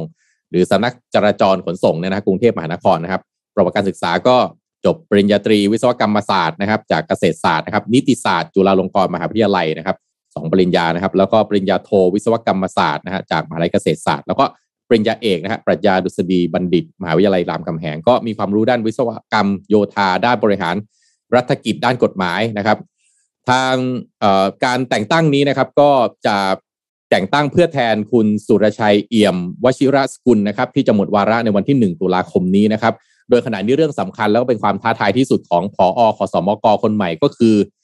แผนฟื้นฟูขอสมกครับ เพื่อแก้ปัญหาภาระหนี้สะสม แล้วก็การขาดทุนนะครับ โดยจะมีการลงนามสัญญานะฮะว่าจ้างคุณกิติการนะครับ เข้ามาเป็นผอขอสมกคนใหม่ นี่นนกับพี่ปิ๊กรู้ไหมผอขอสมกเนี่ยเขาได้อัตราค่าตอบแทนนะฮะเงินเดือนเนี่ยนะฮะเดือนละแสนสี่นะฮะหนึ่งแสนสี่หมื่นบาท บวกค่าตอบแทนพิเศษประจำปีและสิทธิประโยชน์อื่นๆนะฮะ ที่ผู้รับจ้างจะได้รับตามที่กระทรวงการคลังเห็นชอบแล้ว อันนี้เป็นในเรื่องของฝั่งขอสมกก็ผู้บริหารอายุน้อยนะครับ 42 ปีก็ถือว่าไม่เยอะเนาะเยอะเยอะไหมครับพี่ปิ๊กไม่เยอะไม่เยอะไม่เยอะมากไม่เยอะนะถือว่าถือว่าเป็นข่าวดีที่จะมีก็ผู้ผู้ผู้นำองค์กรที่เป็นคนใช้พวกคนรุ่นใหม่ได้เลยสี่สองเนี่ย อืมนะรุ่นครัใหบม่เต็มตัวเท่าเท่ารุ่นคุณแทบเลยบ้างคุณแทบนี่ใช่คุณแทบสี่สองอ่าปีเนี้ยครับก็ก็น่าสนใจครับ น่าสนใจนะก็น่าติดตามแล้วเอาใจช่วยนะ เราเอาใจช่วยเพราะคนขอสอมกเป็นหน่วยงานที่จำเป็นจริงๆเฉพาะของคนกรุงเทพอะ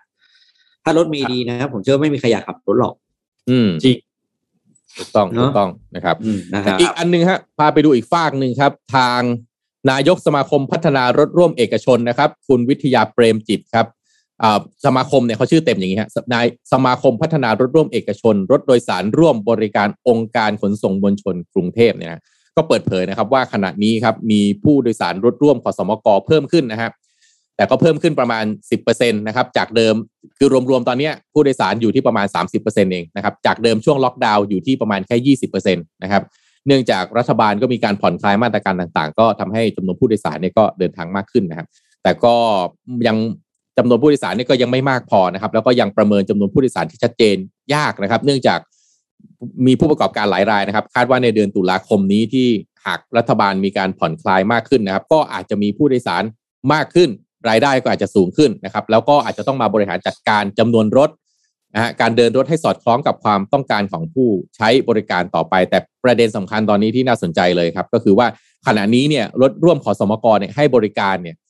เขามีเขามีอยู่ประมาณ 2,000 คันนะฮะตอนนี้ให้บริการอยู่ 4 500 คันนั่นเอง อีก1,500คันเนี่ยฮะจอดไว้เฉยๆฮะจอดมาประมาณ2-3เดือนแล้วนะครับสามเดือนแล้วเนี่ยนะฮะ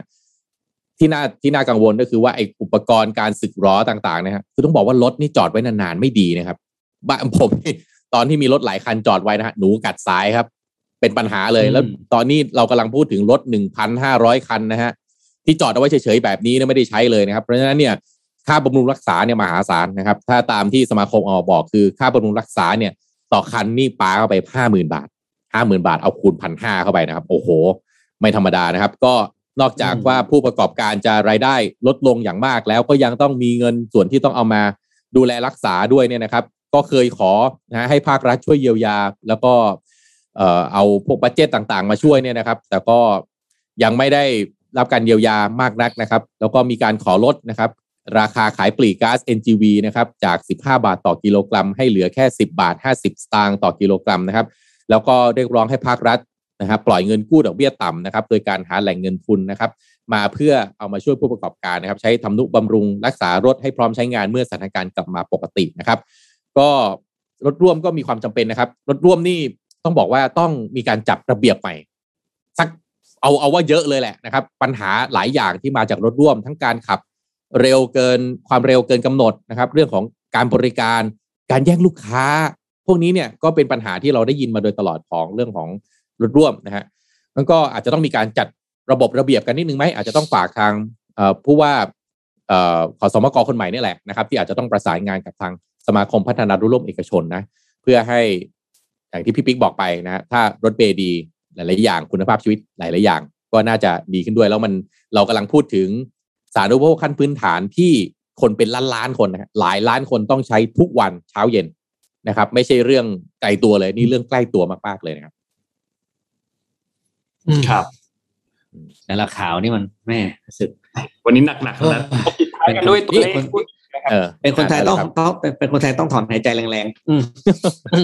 ดูตัวเลขกันนิดนึงครับครับ ตัวเลขผู้ติดเชื้อรายใหม่ เมื่อวานนี้เราต่ำกว่าหนึ่งหมื่น วันนี้เรากลับมาหนึ่งหมื่นอีกทีหนึ่งนะครับ อยู่ที่หนึ่งหมื่นสี่ร้อยสิบสี่นะครับ แล้วก็มีติด ATK อีกห้าพันหนึ่งร้อยคนนะครับ จริงๆ เมื่อวานนี้เนี่ยก็ประมาณนี้แหละ ประมาณรวมๆ ATK กันแล้วก็ประมาณหมื่นห้านั่นแหละครับ เพราะว่าเมื่อวานนี้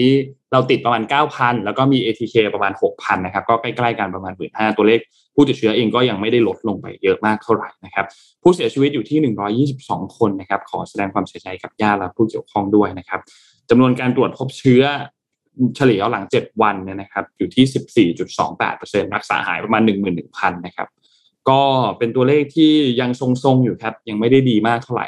แต่ว่าที่สำคัญคือตอนนี้เนี่ยตัวเลขการเข้าไปตรวจ walk in เนี่ยมันเยอะอยู่ที่ประมาณอืม9,000 แต่ว่าตัวเลขการตรวจเชิงรุกเนี่ยอยู่ที่ประมาณ 1,000 เท่านั้นเอง ซึ่งมันค่อนข้างน้อย ตอนนี้เนี่ยเรายังไม่รู้ว่าปัญหาเรื่องของน้ำท่วมเนี่ยมันมาพร้อมกับเรื่องของโควิด แล้วมันจะทวีคูณความรุนแรงไปมากน้อยแค่ไหน อันเนี้ยเป็นเรื่องน่าเป็นห่วงมาก เพราะว่า การเข้าถึงการรักษาพยาบาลต่างๆ การเข้าถึงเรื่องของ supply ต่างๆ มันก็จะยิ่งยากขึ้นด้วยพอมีปัญหาเรื่องของน้ำท่วมนะครับ ตอนนี้น่าต้องต้องต้องติดตามอย่างใกล้ชิดครับปัญหาเรื่องของน้ำท่วมและปัญหาเรื่องของโควิดมันมาคู่กันแล้ว จริงๆแล้วเราก็ไม่อยากให้มันมาเลยเนาะมันทั้งทั้งโดยเฉพาะเวลาทั้งสองอันมาพร้อมกันเนี่ย มันมาพร้อมกับโรคภัยอื่นๆ ที่อาจจะแทรกซ้อนเข้ามาด้วยนะครับ อืมก็ตัวเลขก็อาจจะต่ำหมื่น มีโอกาสครับต่ำหมื่นในอีกไม่กี่วันนะฮะแต่จำนวนผู้เสียชีวิตก็ เท่าที่เคยฟังมาเขาบอกว่าถ้าจะรับมือไหวต้องให้อยู่ต่อวันไม่เกินห้าสิบคนใช่ไหมครับ ก็ยังไงก็ขอแสดงความเสียใจกับผู้เสียชีวิตทุกท่านด้วยนะครับอะตัวเลขก็ดีขึ้นแล้วก็วันวันนี้ตัวเลขเอ่อการฉีดวัคซีนเมื่อวานนี้ใช่ไหมล้านกว่าใช่ไหมที่นนท์บอกใช่ไหมเจ็ดล้าแสนนหนึ่ครังบแสนเจ็ดแสนใช่ไหมตอนนี้เขาก็คุยกันว่า เอ๊ะมันทำทุกวันให้มันเป็นล้านได้ไหมเหมือน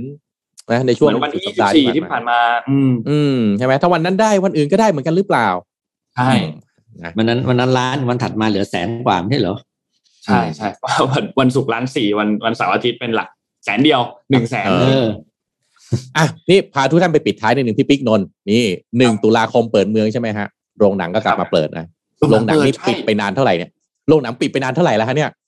เกือบปิดไปนานจนปีกว่าโอ้โหสามเดือนอะไรอย่างเงี้ยเป็นเป็นปีนะคือปิดนานมากๆอะมันมีช่วงหนึ่งเปิดให้ดูแป๊บหนึ่งมั้งเสร็จแล้วก็ปิดใหม่อีกรอบหนึ่งไม่จำไม่ได้ว่าช่วงระหว่างระลอกไหนนะวันก่อนน้องน้องมิ้นท์น่ะน้องมิ้นท์เขาทักมาน้องมิ้นท์เขาเป็นผู้บริหารของ SF ลงลงภาพยนตร์ SF เขาทักมาอือืโอ้นี่ค่ะแบบจะเปิดจะเปิดโรงหนังแล้วไอไอเราอะเราก็เข้าเข้าใจว่าโรงหนังเนี่ยจะเปิดวันที่หนึ่งพฤศจิกายน เพราะว่าเห็นมีคุยกันเรื่องเปิดกรุงเทพอะไรเงี้ยที่ให้ขยับขยับเปิดเมืองอะ บอกไม่ใช่นะครับพี่ถ้าเปิดหนึ่งพฤศจิกาไม่ไหวแล้วนะคะ นี่ทุกๆ คนเขารอหนึ่งตุลาคุยผมคุยก่อนที่สบคจะเคาะล่าสุดเนี่ยสบคเคาะออกมาใช่ไหมว่าโรงหนังเปิดได้แต่ให้ปิดสามทุ่มแปลว่ารอบหนังรอบสุดท้ายต้องไม่เกินสักหกโมงครึ่งทุ่มหนึ่งโมเย็นอ่าทุ่มหนึ่งกโเย็นอะทุ่มหนึ่งอย่างเลทใช่ไหมแล้วก็ให้นั่งดูได้ห้าสิบเปอร์เซ็นใช่ไหมอืมห้าสิบเปอร์เซ็นเท่านั้นเอง ก็นั่งที่เว้นที่แต่ถ้ามาด้วยกันเขาบอกว่านั่งด้วยกันได้ อะครับก็เออก็ประมาณนี้ อะทีนี้มาดูฮะ ชวนคุณผู้ฟังทุกท่านมาดูซิว่าหนังเปิดแล้วเนี่ย เรื่องไหนบ้างที่คิดว่าไปดูแน่ๆ ไม่พลาดแน่นอนอ้าวทีมงานจัดทำรายการหนังมาให้ไปขอบหน้าต่อไปอ้าวมีเรื่องอะไรบ้างเนี่ย อะพี่ปิ๊กนนท์อันนี้นี่นี่ Black Widow Black Widow อ่า Black อืม Widow นี่ Black Widow นี่ ก็นะ น่าสนใจ เอ่อจริง ๆ มันมันเข้าโรงมาตั้งแต่ตอนไหนแล้วเปล่า Black Widow เนี่ย เข้าไปแล้วครับที่อเมริกาเข้าไปแล้ว ใช่ไหมแล้วแล้วก็คือเข้ามาจนแบบว่ามีจนดูจนฟ้องกันแล้วอะในในในในดิสแล้วจนแบบว่าการเลตโจนนั้นฟ้องแล้วอะเออ แล้วก็นี่ Quiet Place Quiet Place นี่ก็เป็นหนังออกแนว thriller นะเขย่าขวัญเอออันนี้แนวไม่ไหวดูหนังนี้แบบประสาทดูแล้วประสาทกินนะดูไม่ไหวอันนี้ผมเฮ้ยคนชอบหนังเขย่าวขวัญเขาชอบนะพี่ปิ๊ก Quiet Place นี่เอโอ้อโหแบบว่าอันเนี้ยคือห้ามส่งเสียงอะยอม เลยเป็นห้ามส่งเสียงอะใช่ไหมโอ้ภาคหนึ่งดังมากนะภาคหนึ่งดังมากอ่าใครใครเป็นจามในโรงนี่โดนมองหน้าอ่าไหนขอหน้าต่อไปนะทีมงานเออหน้าต่อไปหน่อย Black Widow นี่ไม่พลาดแน่นอน อ่า อันนี้เรื่องอะไรอีกสุดเออเดอะ Conjuring เออ Suicide Squad นี่ไม่พลาด แน่นอนนะ Suicide Squad นี่โอ้ภาคภาคหนึ่งสนุกมากนะภาคหนึ่งสนุกมากนะครับ แล้วก็นี่ Con- The Conjuring มาอีกแล้ว หนังสยองขวัญนี่รู้สึกว่าเออปีนี้มาเยอะปีนี้มาเยอะอืมเดอะคอนจูริงอะนนดูแล้ว เพราะว่ามันเข้า HBO Go อ๋ออมเฮ้ยดูแล้วนนท์นี่เขาเป็นสายหนัง thriller หรือเปล่าแล้วก็เออใช่ใช่ไหมสายหนัง thriller พี่ปิ๊กพี่ปิ๊กสายหนังอะไรฮะ สายหนังไหนฮะ ผมลอมคอมครับผมดูลอมคอมอย่างเดียว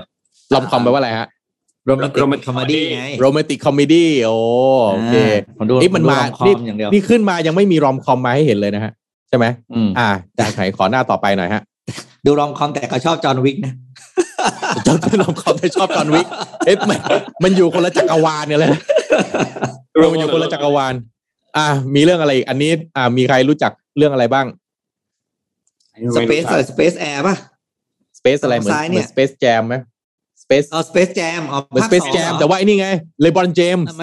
อ๋อเพราะก่อนเป็นไมเคิลจอร์แดน เออ แต่ก่อนเป็นไมเคิลจอร์แดนเล่นกับ Looney ใช่ไหม Tunes เหรอนี่เป็นเลบรอนใช่หรือเปล่าใช่เหรอใช่เลบรอนเจมส์ใช่ไหม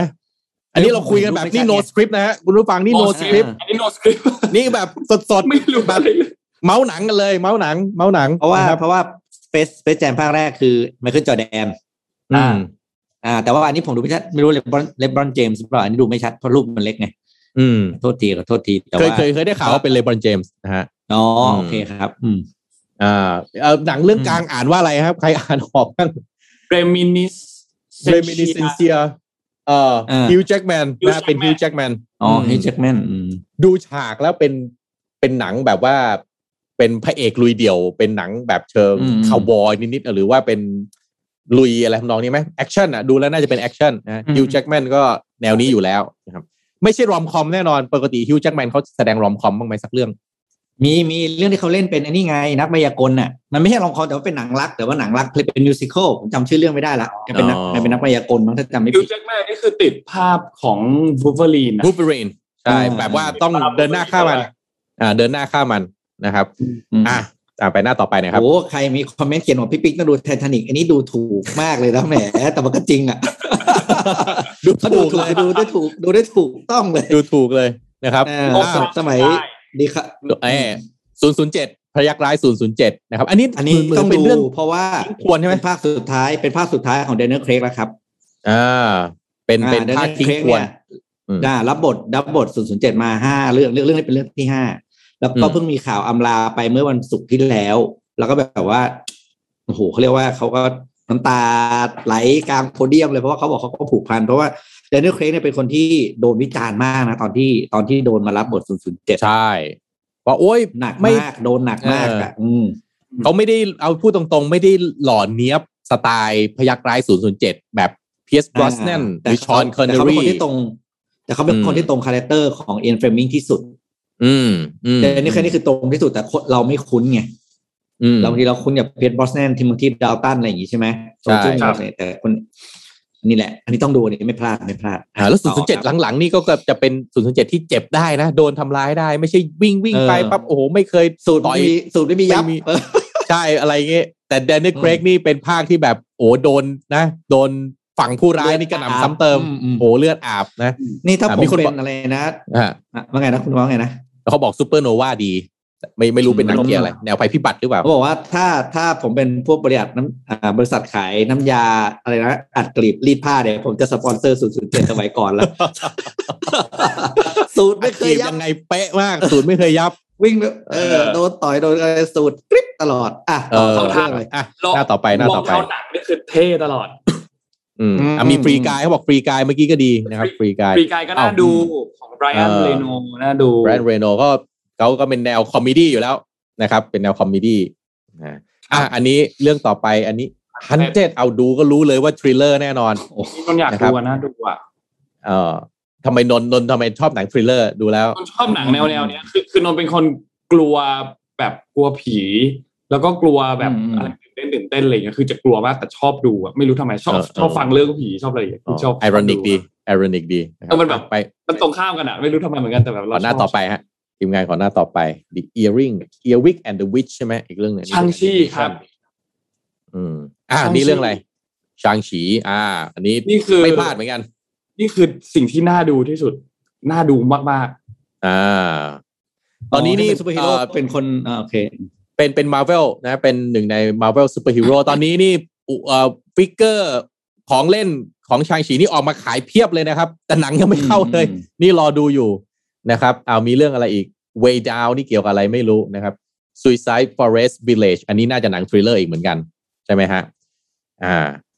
อะหน้าต่อไปครับทีมงานๆครับชางฉีนี่ไม่น่าพลาดนะครับไม่พลาดอันนี้แน่นอน Fast Nine Fast Nine ต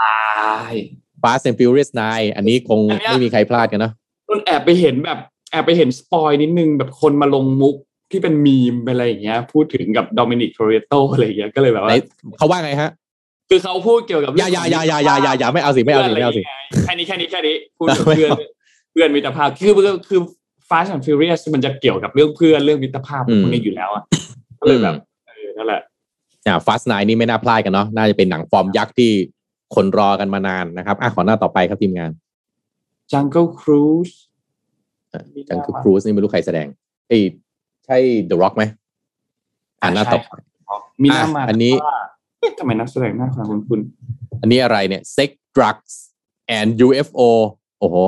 อันนี้ชื่อชื่อเรื่องแบบว่าเออชวนให้คิดเหลือเกินนะครับ แล้วตก็อนนี้อันเดนี้ฟนะครับมีหน้ามาต้าเนี่ย เออเป็นไงนำรู้เหรอเป็นไงจอห์นนี่เดปป์จอห์นนี่เดปป์คนเล่นคนเล่นคือจอห์นนี่เดปป์อ๋อนี่จอห์นนี่เดปป์เหรอเนี่ยนี่จอห์นนี่เดปป์เหรอโอ้ดูไม่รู้เลยว่าจอห์นนี่เดปป์แล้วก็มีบิลไนอีด้วยครับบิลไน อีอืมอืมอืมอะขอหน้าต่อไปน่าครับทีมน่าดูนะ เรื่องนี้น่าดูถ้าดูชื่อนักแสดงก็น่าดูมากเออน่าสนใจน่าสนใจ Candyman อืม Ice Road โกงพลิกเกมนี่หนังไทยใช่ไหมน่าจะหนังไทยครับอ่าเกมเออเราก็มีคุณ 2P อันเนี้ยน่าจะหนังไทยนะครับมี 2P นะครับ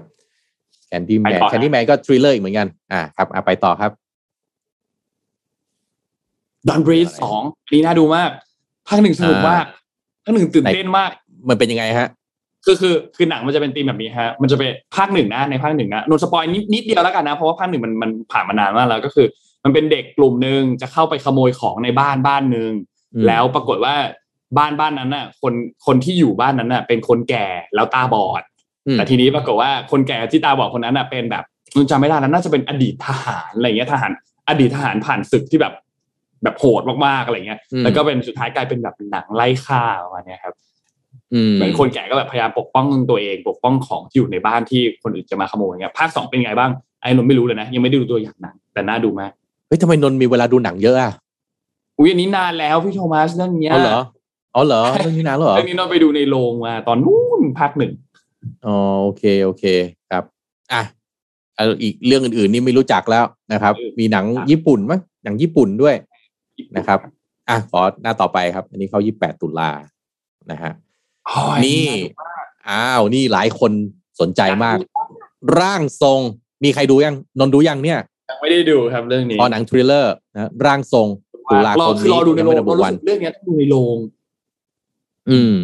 เนี่ยน่าดูในโรงคือที่ที่เขาฉายที่เกาหลี แล้วอืมในเกาหลีอะรู้สึกว่าจะมีแบบโรงหนึ่งที่เขาเขาเปิดไฟดูกันอะเพราะว่าเปิดไฟดู กลัวไฟดูคือคือเป็นแบบว่าเป็นรอบนี้คือเขียนเขียนชัดเจนเลยว่า รอบนี้เปิดไฟดูเพราะมันน่ากลัวเกินอะไรอย่างเงี้ยคือคนไม่กล้า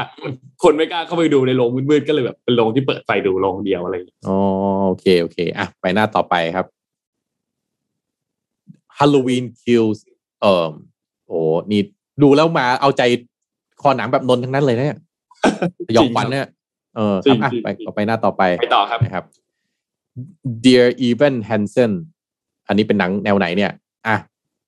อะไปต่อคโอ้รับหนังไปต่อเพลงเนี้ยหนังเพลงแน่นอนครับเออดูหนังเพลงใช่ใช่ดูดูคนทำสิครับ คนทำละแรงกับ Greatest Showman หนังเพลงแน่นอนอ่าเออเออเออครับ Boss น่าสน Baby ใจอ่านี่ Boss Baby ใครเป็นแฟนแอนิเมชัน Boss Baby ภาคหนึ่งนะครับ ก็อืมนะเป็นเด็กเด็กแสบ เรียกว่าเด็กแสบก็ได้เนาะนะครับ อ่า ไปต่อครับ Last Night in in อะไรเนี่ยโซโล่โซโล่โซโล่ โซโล่ใช่ไหมไม่ใช่โซโหนะโซโหโอ้โหนี่หิวเลยนะครับ อยากกินเลโซยโล่โซโล่อืมพิซซ่าเลยนะอ่าเอ่อนี่ทริลเลอร์อีกแน่นอน อ่านี่ไปธันวาคมแล้วอ่าไปหน้าต่อไปครับ How Patrol the Movie อ่าอันนี้ก็น่าจะเป็นหนังเด็กเนาะครับให้น้องๆเข้าไปดูนะครับ แนวแบบซูโทเปียอะไรทำนองเนี้ยนะไปแบบว่า อะไรแบบเกี่ยวกับสัตว์เนาะสัตว์กับมนุษย์นะครับ อะหน้าต่อไปครับ Addams Family อะไรอ่า Addams Family อุ้ยน้องๆ รุ่นนี้เขาทันกันหรือเปล่านนท์ทันหรือเปล่า Addams Family เนี่ยไม่ได้ดูไม่ทันโอ้ไม่พี่ปิ๊กนนท์น่าพี่จะปิ๊กทันแต่นนท์ไม่ได้ดู เออ Addams ใช่ Family ครับตอนนั้นของดังเนอะแต่ตอนตอนนั้นตอนนั้นมันอืมไม่ใช่แอนิเมชันนะอันนี้มันเป็นแอนิเมชันอันนั้นมันเป็นอันนั้นเป็น 2D เออเป็น 2D อันนั้นเป็นใช่ไหม 2D อืมอ่าแล้วก็เป็นคนเล่น อืมอ่านี่กลับมาละอืมกลับมาละนะครับ อะหน้าต่อไปครับไปต่อฮะ Sing 2อันนี้เป็น พิกซ่าหรือเปล่าเนี่ยแอนิเมชันนะพิซซ่าครับแอนิเมพิซซ่าชันนะครับ ก็นะอันนี้น่าสนใจภาคแรนะกครับตลกมาก อืม อืมครับ อะอืมหน้าต่อไปครับ อะจบละหมดละนะครับ ก็อืมฮาร์โมนอะนี่ที่ไม่พลาดแน่ๆชางฉีนะครับฟาสไนร่างทรงร่างทรงขอขอคิดนิดนึงมีโรงเปิดไฟไหม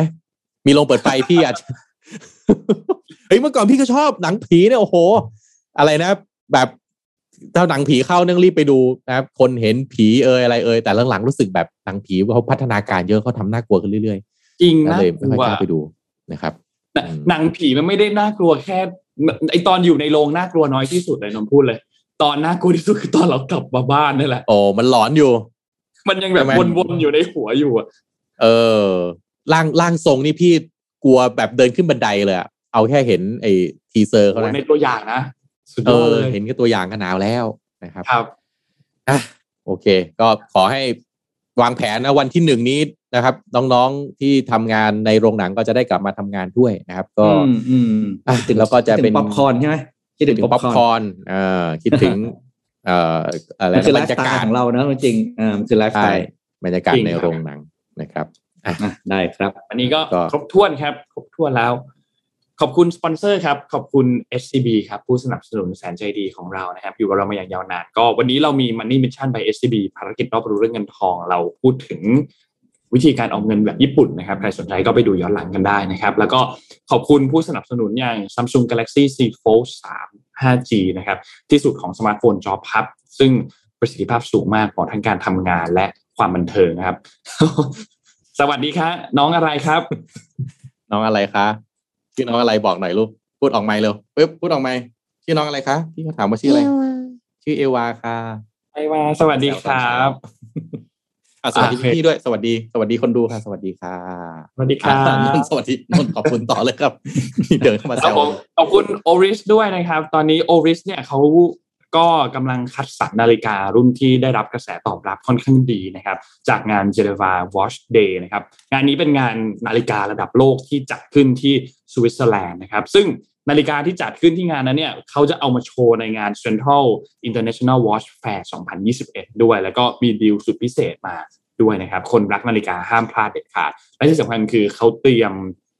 สิทธิพิเศษที่รับรองได้ว่า ดีที่สุดในรอบปีนะครับ รอต้อนรับ Oris Friends ทุกท่านนะครับ ใครสนใจก็สามารถเข้าไปดูกันได้ครับ ที่ Oris Pop Up Store ครับ ที่ The Event Hall ชั้น 3 เซ็นทรัลชิดลมนะครับ ตั้งแต่วันนี้จนถึงวันที่ 31 ตุลาคมเลย สนใจศึกษาข้อมูลเพิ่มเติมก็ไปดูที่